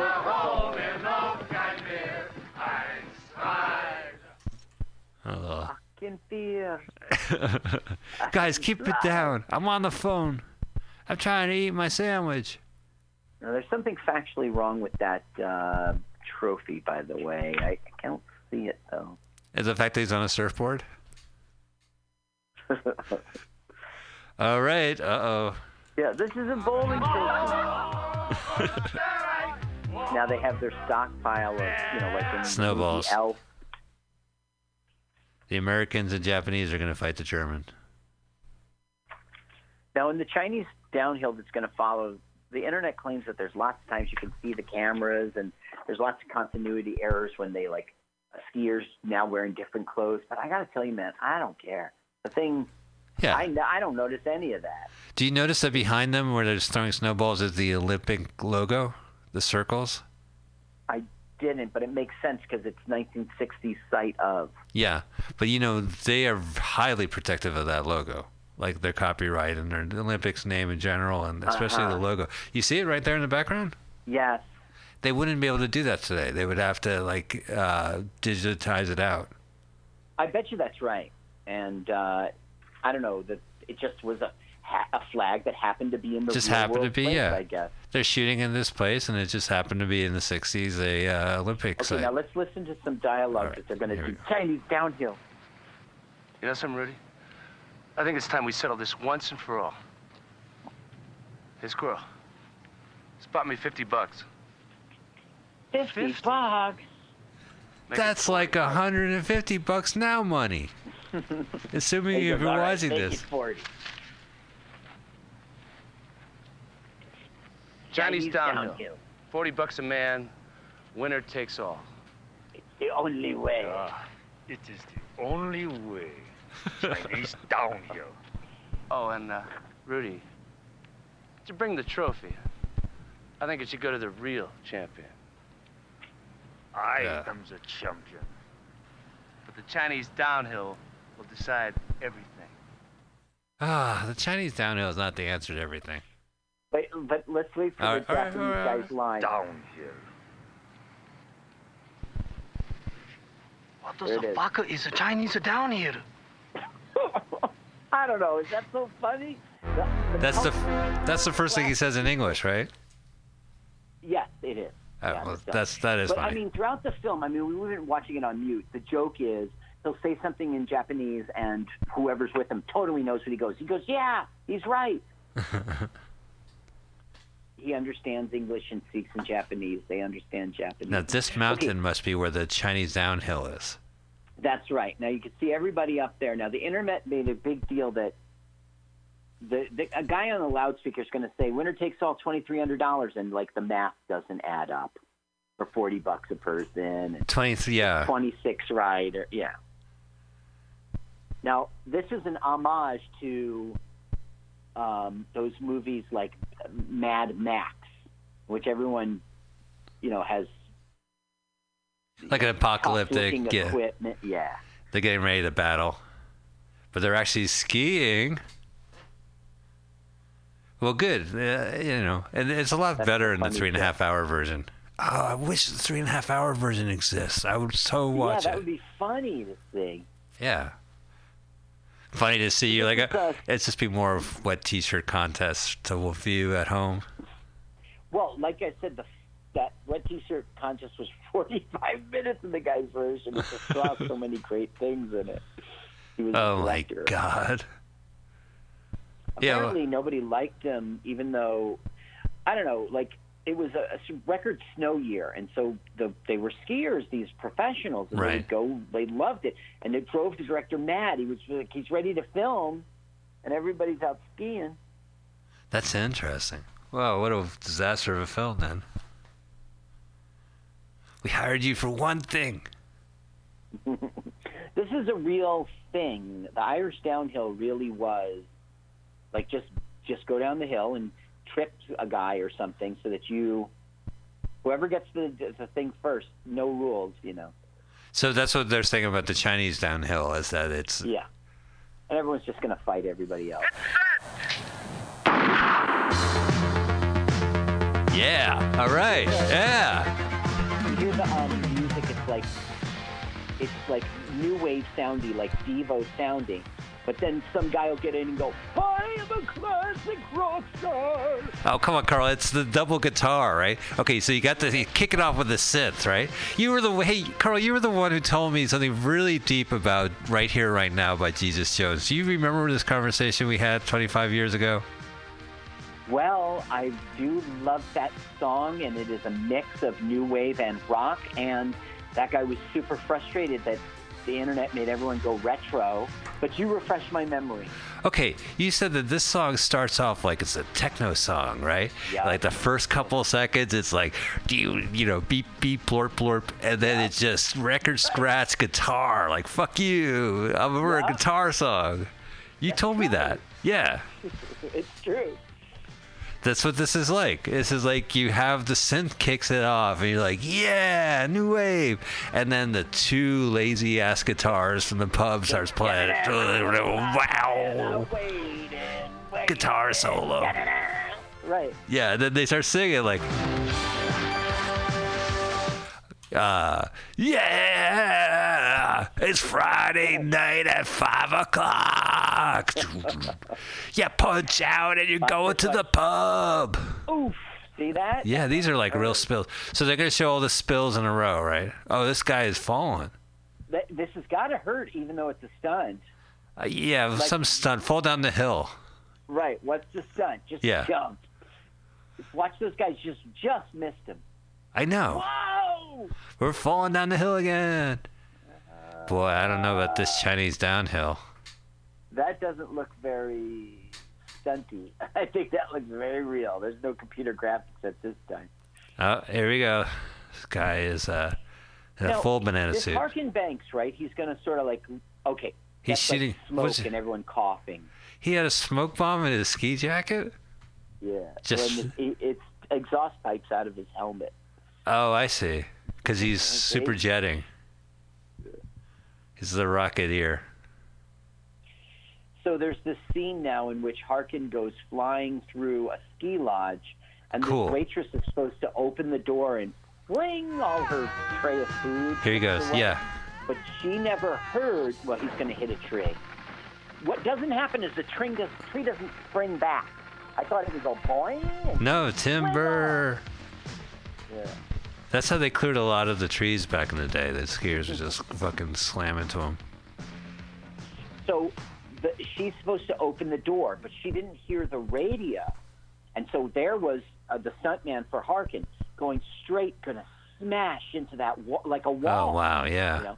And some other extra goes, "Hey, that's funny. That guy's. Hey, wait a minute!" And then he opened the door. If that guy hadn't have done that, they would have had like maybe a fatality. Okay, so this scene's coming up, right? Yeah. So we'll watch the Harkin brave fucking extra opening the door. wow, that's nuts. Well, these are pretty uh, vicious stunts. This movie has gone from like happy-go-lucky positive stunts to people clobbering each other. Look at his army helmet. Yeah. But this is shot like Frankie and and uh, Net movies where they're like backdrop skiing. You know, they're like going to the fake. ocean. Yeah, and when they're Oh, actually oh, yeah, yeah, when there's a close up in that, wow, they're really getting pummeled. Ironically, their careers went downhill as well. Thank you. One more jokes like that. I'll be at the Mayo Clinic. My Hellmann's taste funny. So this is the German and Harkin, and there's supposed to be a bunch of continuity incorrect. Here we go. Yay! They opened the door. Wow, just out the window. Sir, we don't. That's insane. That, that guy was really going to smash into that door, and a quick thinking extra. I don't know. Open said- it. But even that stunt of jumping out of a window, like. I'm a big guy. I'm not gonna fit through no window. well, you would smash it. Yeah. The window's not open for you. They're still doing it. They knocked down two picnic tables worth of food. That was the whole craft service from a budget right there. What a stunt! That- do you know how much money you wasted? Hundreds, hundreds of dollars. Hey, we're extras who don't have to take our shirt off. We're cheering at the end. We're locals Um, who kept is- it on. It's down to Rudy and Harkin, Okay, and Rudy's a German. yeah, and Rudy just uh, smashed out, and you can see Harkin is going to get carried around, and Oh, And right on. Yay. we're ending now. Yay. We got to see the German go, die, dar, yo. But everyone else, yay. Yay. I'm from the background of Hot Dog the movie. You see that joke there? Yeah, he had the mask on. Drunk through that, right? He loves to drink. He, he drank before he went on the downhill. They were on the 20th anniversary. They were pouring champagne on his head and holding him up like he had won. on the 30th reunion, he didn't go. Nobody knows where he is, apparently. Right. The author. Yay! Hey. Yay! What? The Chinese downhill. I am the Chinese downhill. Tell me how you f- love the movie. No, tell me how you love the picture by Edward. Uh, fuck, the director, the producer, the guy I was telling you about. Edward. Feldman? Yeah, Edward S. Feldman wrote a book called "Tell Me How You Love the Picture," and he dedicates a chapter to this movie. And- Oh, that's it. Like a negative chapter. Yeah, he hates it, and it just ends with him holding the trophy. Freeze frame and the ski stunts by shot by Mike. What's that, Carl? I'm sorry. he no, he lost the official contest, but he won the real contest, Chinese downhill. He gets the trophy. But that's so. Oh, I guess that's right. So televised, it's the German, but it, they all yeah, know it's German him. won, and he said, "All right, I'll risk my trophy because I am better than you." But he wasn't. Wow, that's insane. I would get to listen to some music. Final. They're gonna play a song just to list the movie titles, the song titles at the end. They'll have to have play another song for the three and a half minutes worth of. Here we go. Here's all the stunt uh, just skiers. I'm gonna write a song for this movie. Those are all real people. Yeah. Gonna ski downhill, then take the ski lift up. Yeah. Yeah. Maybe I'll take a gondola and go in a straight line. I want you to hold my third pole, and we'll get on the gondola. Of love. love, love. of oh, skiing. Okay, here we go. We're gonna list all the songs. Back to the time. When the song credits pop up, I'm gonna just like read them out. All right. I do this all the time when I see end credits. I have to see who performed it, so I look at all the long credits under a song. A million sound. Last sound effects. Sound effects. Music editor, assistants, ADR. Come on, where's the sound? Oh, Oh, here we go. Top of the Hill, Hold Me, and that's performed by Cliff Madness. Cliff Magnus. Dreamers on the Rise, Bringing Down the Moon. John Stewart. Oh, wow. Funny guy from Comedy Central. No, he doesn't H his name. When You Were Mine, that's Mitch Ryder. Do You Mm-hmm. Love Me? Patti Austin. Hungry Like the Wolf, copyright 1980. Uh, that's that's Duran Duran. Night. Okay, so maybe the song was getting a little old, Right, maybe and they they slip in. said, I Will Be There for You, Al Jarreau. for cheap. And then Ruby's Victory Song. Yeah, Rudy's the German guy. So, oh, Boo. music by John Patrick Rieger. He's the he's the actor. Am I Oh, wrong? oh Maybe there you go. R I E. Special thanks to City of Squaw Valley, Squaw Valley Ski Corporation, U.S. Ski Association, Freestyle USA, Ski Dinosaur Filla. Yeah, you, all the clothes and the poles. Special thanks goes to like all his friends, Perrier. Mrs. Beer. Johnston. They've given all their stuff for free. The Coors. Wow, these credits are good. Skiing, See, it says any similarity to actual persons. That's not true. Why? Because banana is based in pants. the ski life. Banana pants. Next movie, next movie. What is it? What am I going to research next? Oh, okay. Well, thank you. Uh, I would love to hear what you thought of uh, Ski See uh, Hot Dog Hot the Dog movie. the movie. I think that was bad. It was a bad, bad film, and it shouldn't have been. I I don't know what to say. It, I don't think it deserves its cult status. I think it, Yeah. it's very bland. Well, I mean, the sex scenes are pretty, uh, pretty sexy, right? Yes, they definitely were. But seriously, though, those sex scenes, like they show the curve of a butt, and you'd see a crack, and and I mean, it's we saw a muff right up suggestive front. pose. And by muff, I mean the Yeah. pubic hair. So I don't want to, oh, you know, Oh, pubic. I don't know. I, I think the raunch factor, the sex comedy part, the sex part was like hardcore. So that I'm all for it. right. literally hardcore. And then uh, comedy, not so good, and, but it's all based on this competition, and that just gets kind of like. Well, I don't see a a trailer for next week's movie. Uh, I was hoping it must have been one. Well, this is a there's a guy named Arch Hall Jr. and he's definitely a cult character. He's done movies like Arg and uh, uh, The Oh, that sounds familiar. Yeah, but he, uh, you know, I, I'm a sucker for mid 1960s spy parodies, so that's what we're going to watch next week. Okay. This film Okay. is called The Nasty Rabbit from 1964, aka Spies a Go Go. The Nasty Rabbit, 1964, aka Go Go. What? Spies a Go Go. Spies a Go Go. Okay. I could uh, skip, I don't have any music to play for it.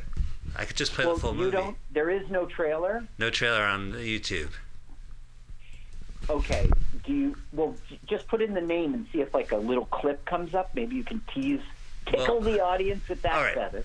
You know, the, the the opening credits don't start until eight minutes into the movie. So let me see if I could get That's to that eight minutes. different. Yeah. That's unique. Oh yeah, this movie is. uh I don't know. I don't know what to say. No, a spy film in the 60s, you cannot say it's unique.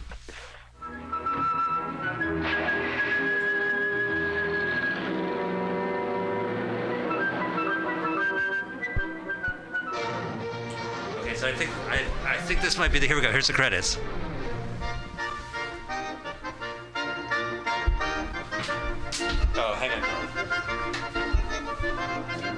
That was my high school prom song.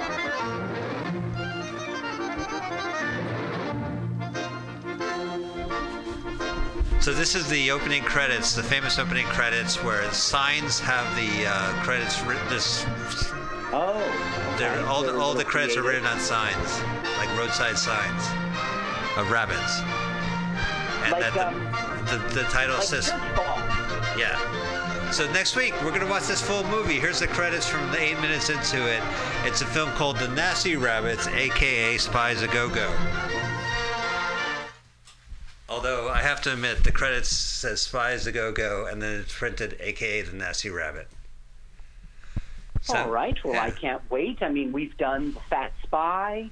We've Right. done the Cold Nose. That's right, Spy with a Cold Nose. And uh, I, So I'm just a sucker another. to them, Carl. I'm sorry. If I see one, I'm going to go for it. If there's what? Say it again. If I see a spy parody from the mid 60s, I'm going to have to go for it. You are there. Gotcha. It's It Casino. Royale, the worst movie I've ever seen. That's what influenced it. All right, well, Because you eight sittings, sittings to watch the whole thing, right? yeah, it took me two years. No, it took me actually. I sat down. It took me several years to try to watch it, and then about two years ago, I decided because I had cap. Uh, it was on uh, one of the one of the cable channels, and I was going to watch it, and uh, I did. And it was the MGM HD channel. They showed that a lot. Rabbit, 1964. the nasty rabbit. A go go. All That- right. all right. I cannot wait to check this film out. Maybe I'll start right now. I'm in a hotel room in Virginia with nothing to do till the morning. Oh yeah, what a better way to kill your life. well, I appreciate you, Carl, uh, for researching this and watching it before I have a chance to, and just letting uh, uh, letting us know about shit like that. And people Yeah, can find more about you. Uh, Carl, that sucks. Just Carl, that Carl, sucks. That sucks. Any uh, any fun shows? Any fun shows you had? Uh, no. No. Okay, nope. Pretty much no. Nope, same here. All right, great. Well, thank you, audience. Thank you so much. We appreciate it. L W A F L M O Y T is our name. If you want to follow us on iTunes or any of your podcast RSS feeds uh, here at MutinyRadio.fm, go to the website. Yeah. Go donate money. Carl, thank you so much. Thank you. Thank you. Thank you, audience. Bye. Thank you, audience. Bye.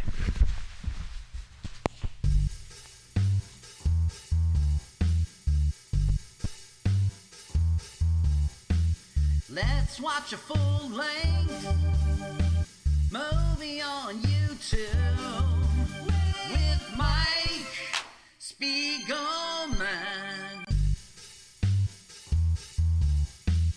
Let's watch a full length movie on YouTube with Mike Spiegelman. It's been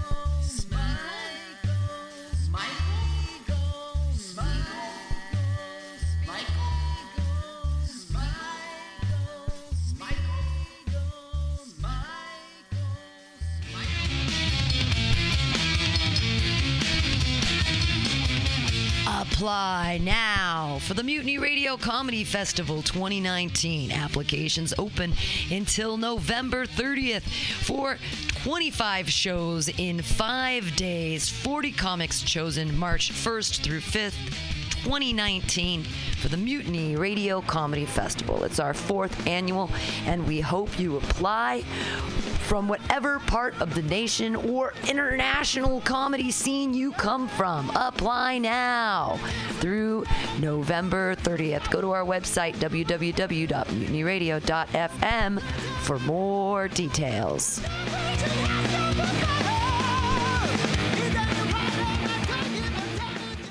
Aloha, mutineers. Stolowitz here. People ask me, Dave, why do you spend so much time listening to MutinyRadio.fm? Well, the answer's simple to me. It's the love I find here. We've got so many great programs here. There's something for everybody, surely. Well, maybe not the Hitler crew, but you know everyone else. Let me tell you about some of my favorite shows here at Mutiny you may not have heard about. Labor and Love with Bill Morgan is every Saturday, 10 a.m. to 12 noon. Bill is passionate about labor, jazz, and solidarity, and he tells you how it is. No BS. If somebody gets a dollar they didn't work for, someone else worked for a dollar they didn't get. I always learn a lot from Labor and Love. It's educational and inspirational. The Common Thread Collective is every Friday from 3 to 6 p.m. with legendary octogenarian Haight Ashbury activist Diamond Dave.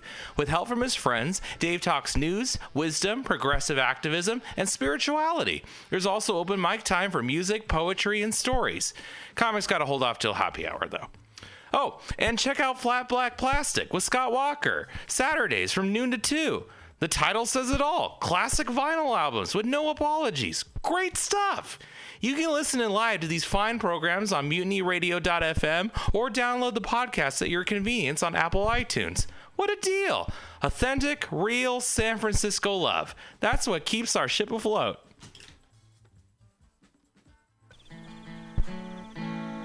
Billy Bob, you ever want to be funny? Well, my dogs think I'm funny, Daryl. Well, I mean, you ever want to be like in front of an audience, like other than like squirrels, dogs, and dead peasants? Oh, well, shoot. From time to time, I've given it a thought or two. You know, if you go to Joke Workshop, there's more than two peoples paying attention to your jokes, and they ain't even gonna be jerks about it. Daryl, are you serious? I can get people to listen to my jokes? And they'll even say nice things, dude, before they tell you how to get improvements. No way. What is this dag nabbit thing called? It's Joke Workshop. Joke Workshop? Yep, every Monday, 6 to 8 p.m. on the Mutant Radios. So you're saying I could tell my jokes every Monday from 6 to 8? That's what I'm saying. It's the Joke Workshop Mondays, 6 to 8 p.m.s at the Mutant Radius. Yahoo! Are you tired of swimming through a sea of podcasts? Are ye on a raft without a paddle? Well, gather around me, sea dogs, and get aboard me pirate ship as we set sail for the seas of mutinyradio.fm. From there, you can captain your own pirate ship as you sail through over 44 different shows for all of your listening pleasures. They've got live comedy to small business advice, LGBTQ friendly to sports, vinyl to gutter punk.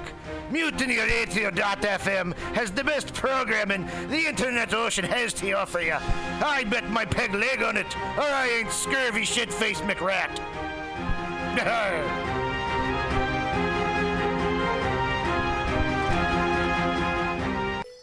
For all your space chicken sci fi comedy non political humor needs, go to timstesseract.com.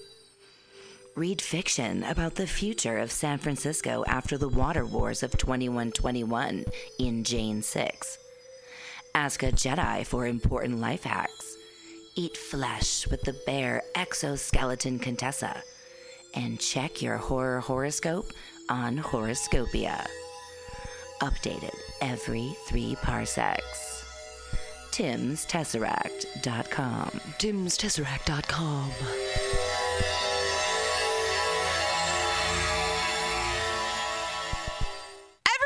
listen to Mutiny Radio at mutinyradio.fm. It's a great place to listen to crazy things.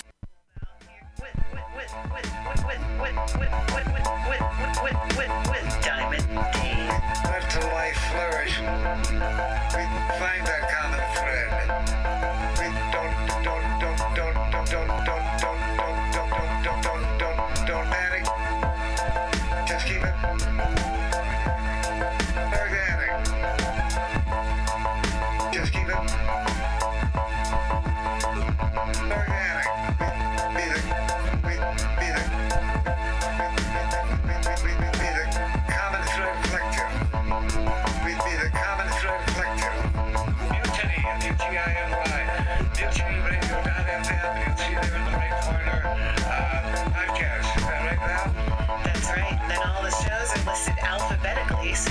Scroll down and you'll find Common Thread Collective. You can also get the Common Thread Collective and Women's Magazine for free on iTunes. Unfortunately, the only weird part is because there's so many comedy shows at this station, we're actually under the free comedy section.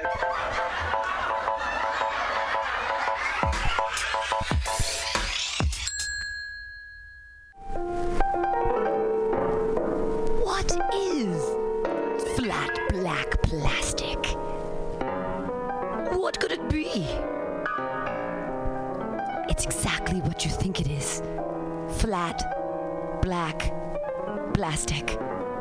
Vinyl, records, round, played, mixed. All for you every Saturday from noon to 2 by Scotto Walker.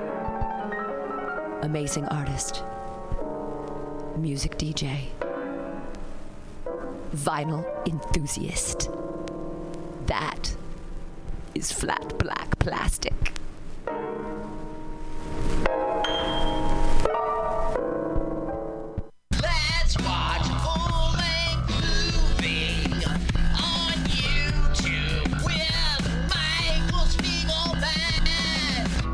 I'm Michael Spiegelman. And I am Carl, not Spiegelman. Join us every Sunday, 2 to 4 p.m. Pacific Standard Time on MutinyRadio.fm for Let's watch a full-length movie on. YouTube. We watch the best movies that uh, aren't they good? Well, they're chosen by Uh, here's you. his theme song again. Bye. Okay, bye. Watch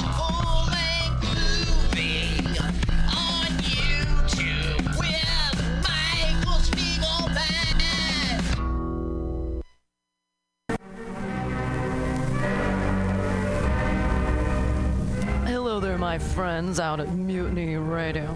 Chester Cashcock here, giving you my love and regards as well as Moofy's over there. And you know, anytime I go swimming in my vault of rare coins and piles and piles of filthy cash, I can't help but listen to Bamtastic's Comedy Clubhouse every Friday from 8 to 10. They have a fun time at Pamtastic's Deep in the Mission where you can laugh off your tushy every Friday for a mere $10. And $10, I mean, that's what I use to wipe my tushy with, so to wipe it off for it's indubitious.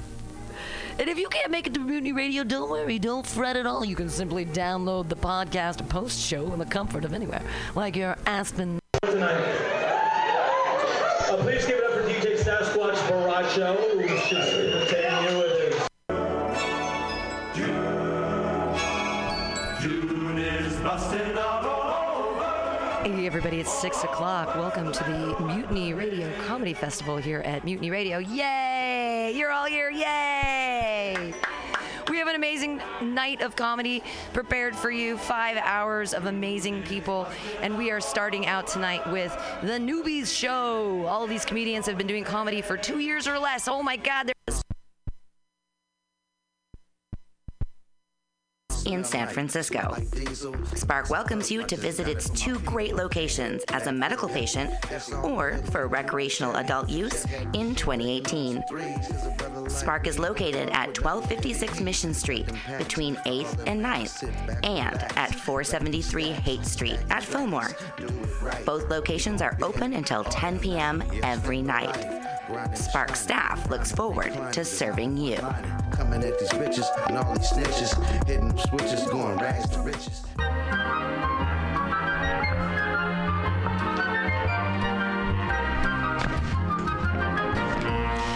Rainbow Grocery, a worker owned and operated food cooperative located at 1745 Folsom Street in the Mission District of San Francisco. Let's hear what locals have to say about Rainbow Grocery.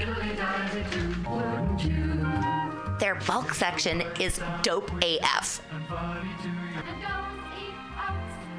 I love their their variety.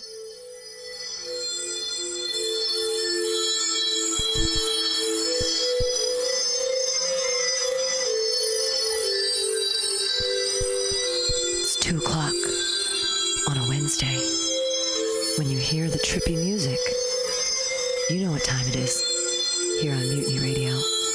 It's time for Some Call Me Tim. All right, uh, welcome to Some Call Me Tim. Today is 418 to timestamp it for you peeps. 418. It's almost 420. We have Juwan Rubin on the program today Yes, to do. talk about what's going on. Juwan, I haven't met you before, but we have friends in common, so I, I trust. I trust that you are. Uh, uh, uh, if you want to listen, you can. It doesn't matter. I'm. I'm can hear the trippy music behind us. Nice. Uh, so Yeah, we've never met before. we've never met before. Yeah, so I But don't you know. saw I the didn't know- post. saw the post on Facebook on Bacon. Uh, Bacon is. Uh, I don't want to tell too many people about Bacon because I like to keep it as exclusive, exclusive as possible. The, uh, the 7,500 people that are Yeah. part of Bacon. Yeah, it's super exclusive.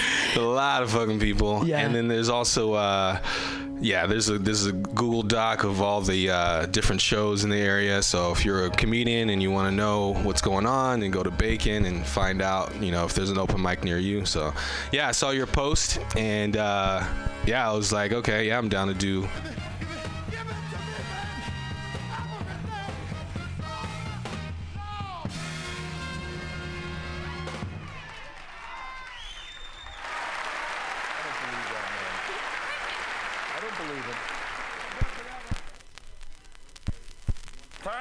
And now, tonight, they're here for the reunion we've all been hoping for.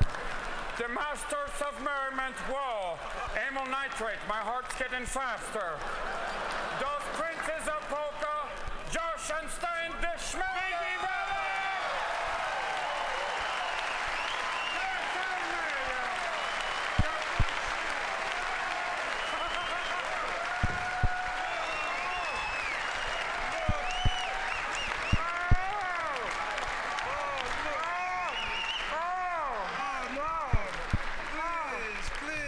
Oh, stop it. Come on, slow down. Thank you very much.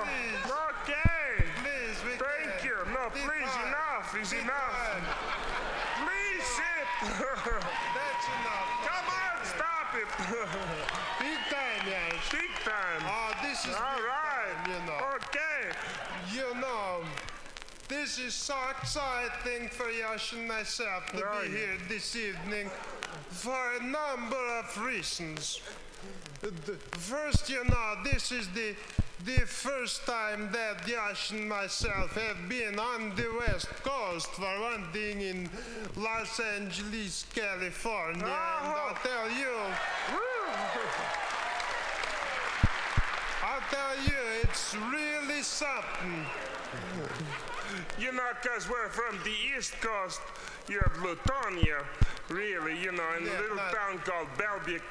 And there's, uh, you know, such a difference between our hometown and Los Angeles, you know, it's almost funny. Oh, yes, well.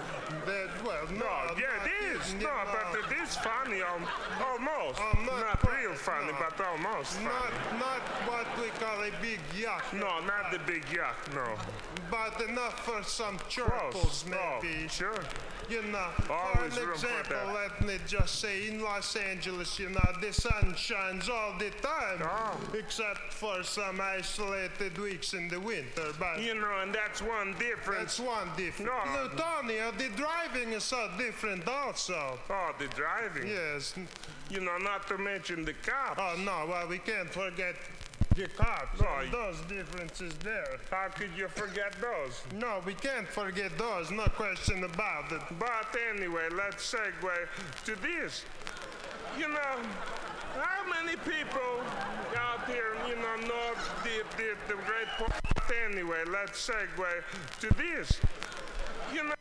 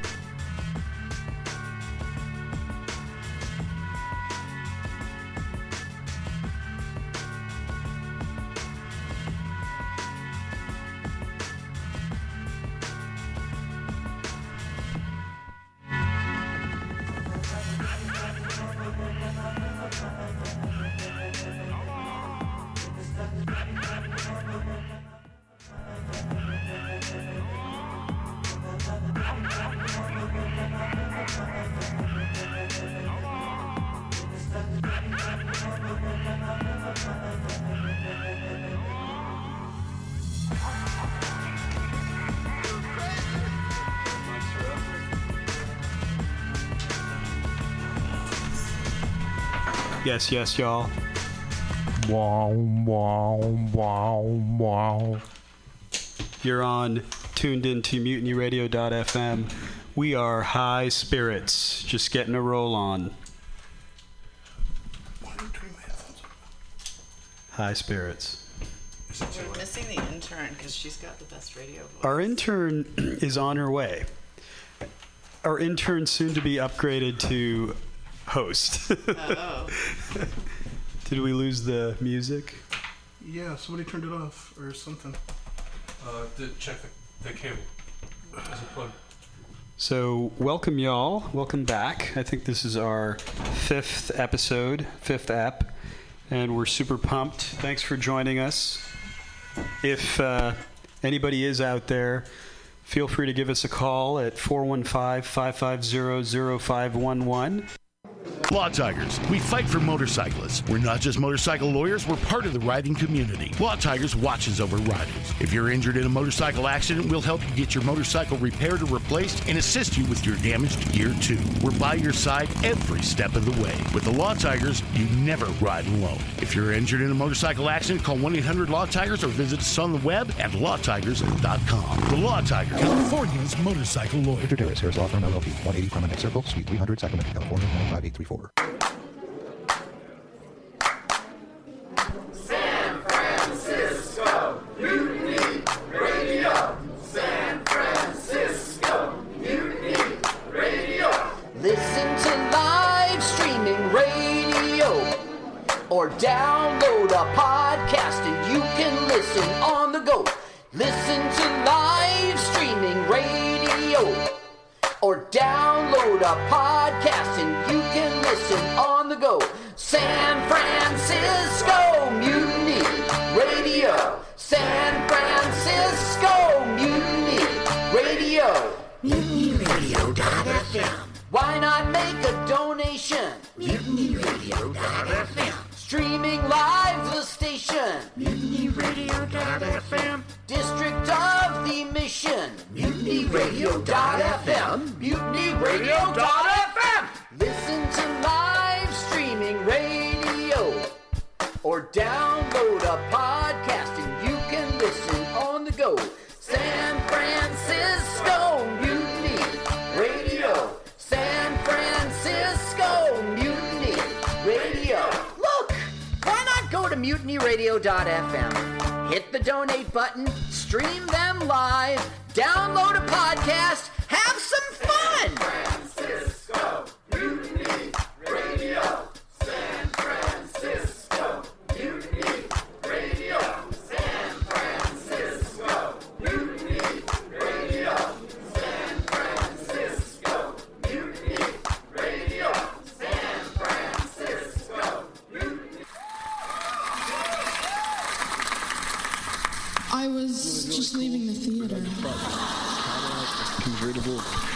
1969 gold Cadillac with the white interior. I drove it up here. And I started to do some thinking. Around in it on the freeway and I'm having a really, really good time. Flat black glasses. Smoking big spliffs and cruising Saturday noon to two. on the freeway.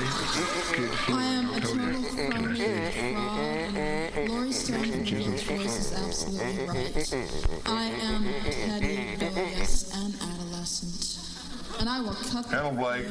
Henry, yeah, Charlie here. Yeah, I have a report here, Henry, from your, uh, from your chief nurse, Major O'Houlihan. She makes some accusations, Henry, I, I find pretty hard to believe. Uh, the dude minds, man.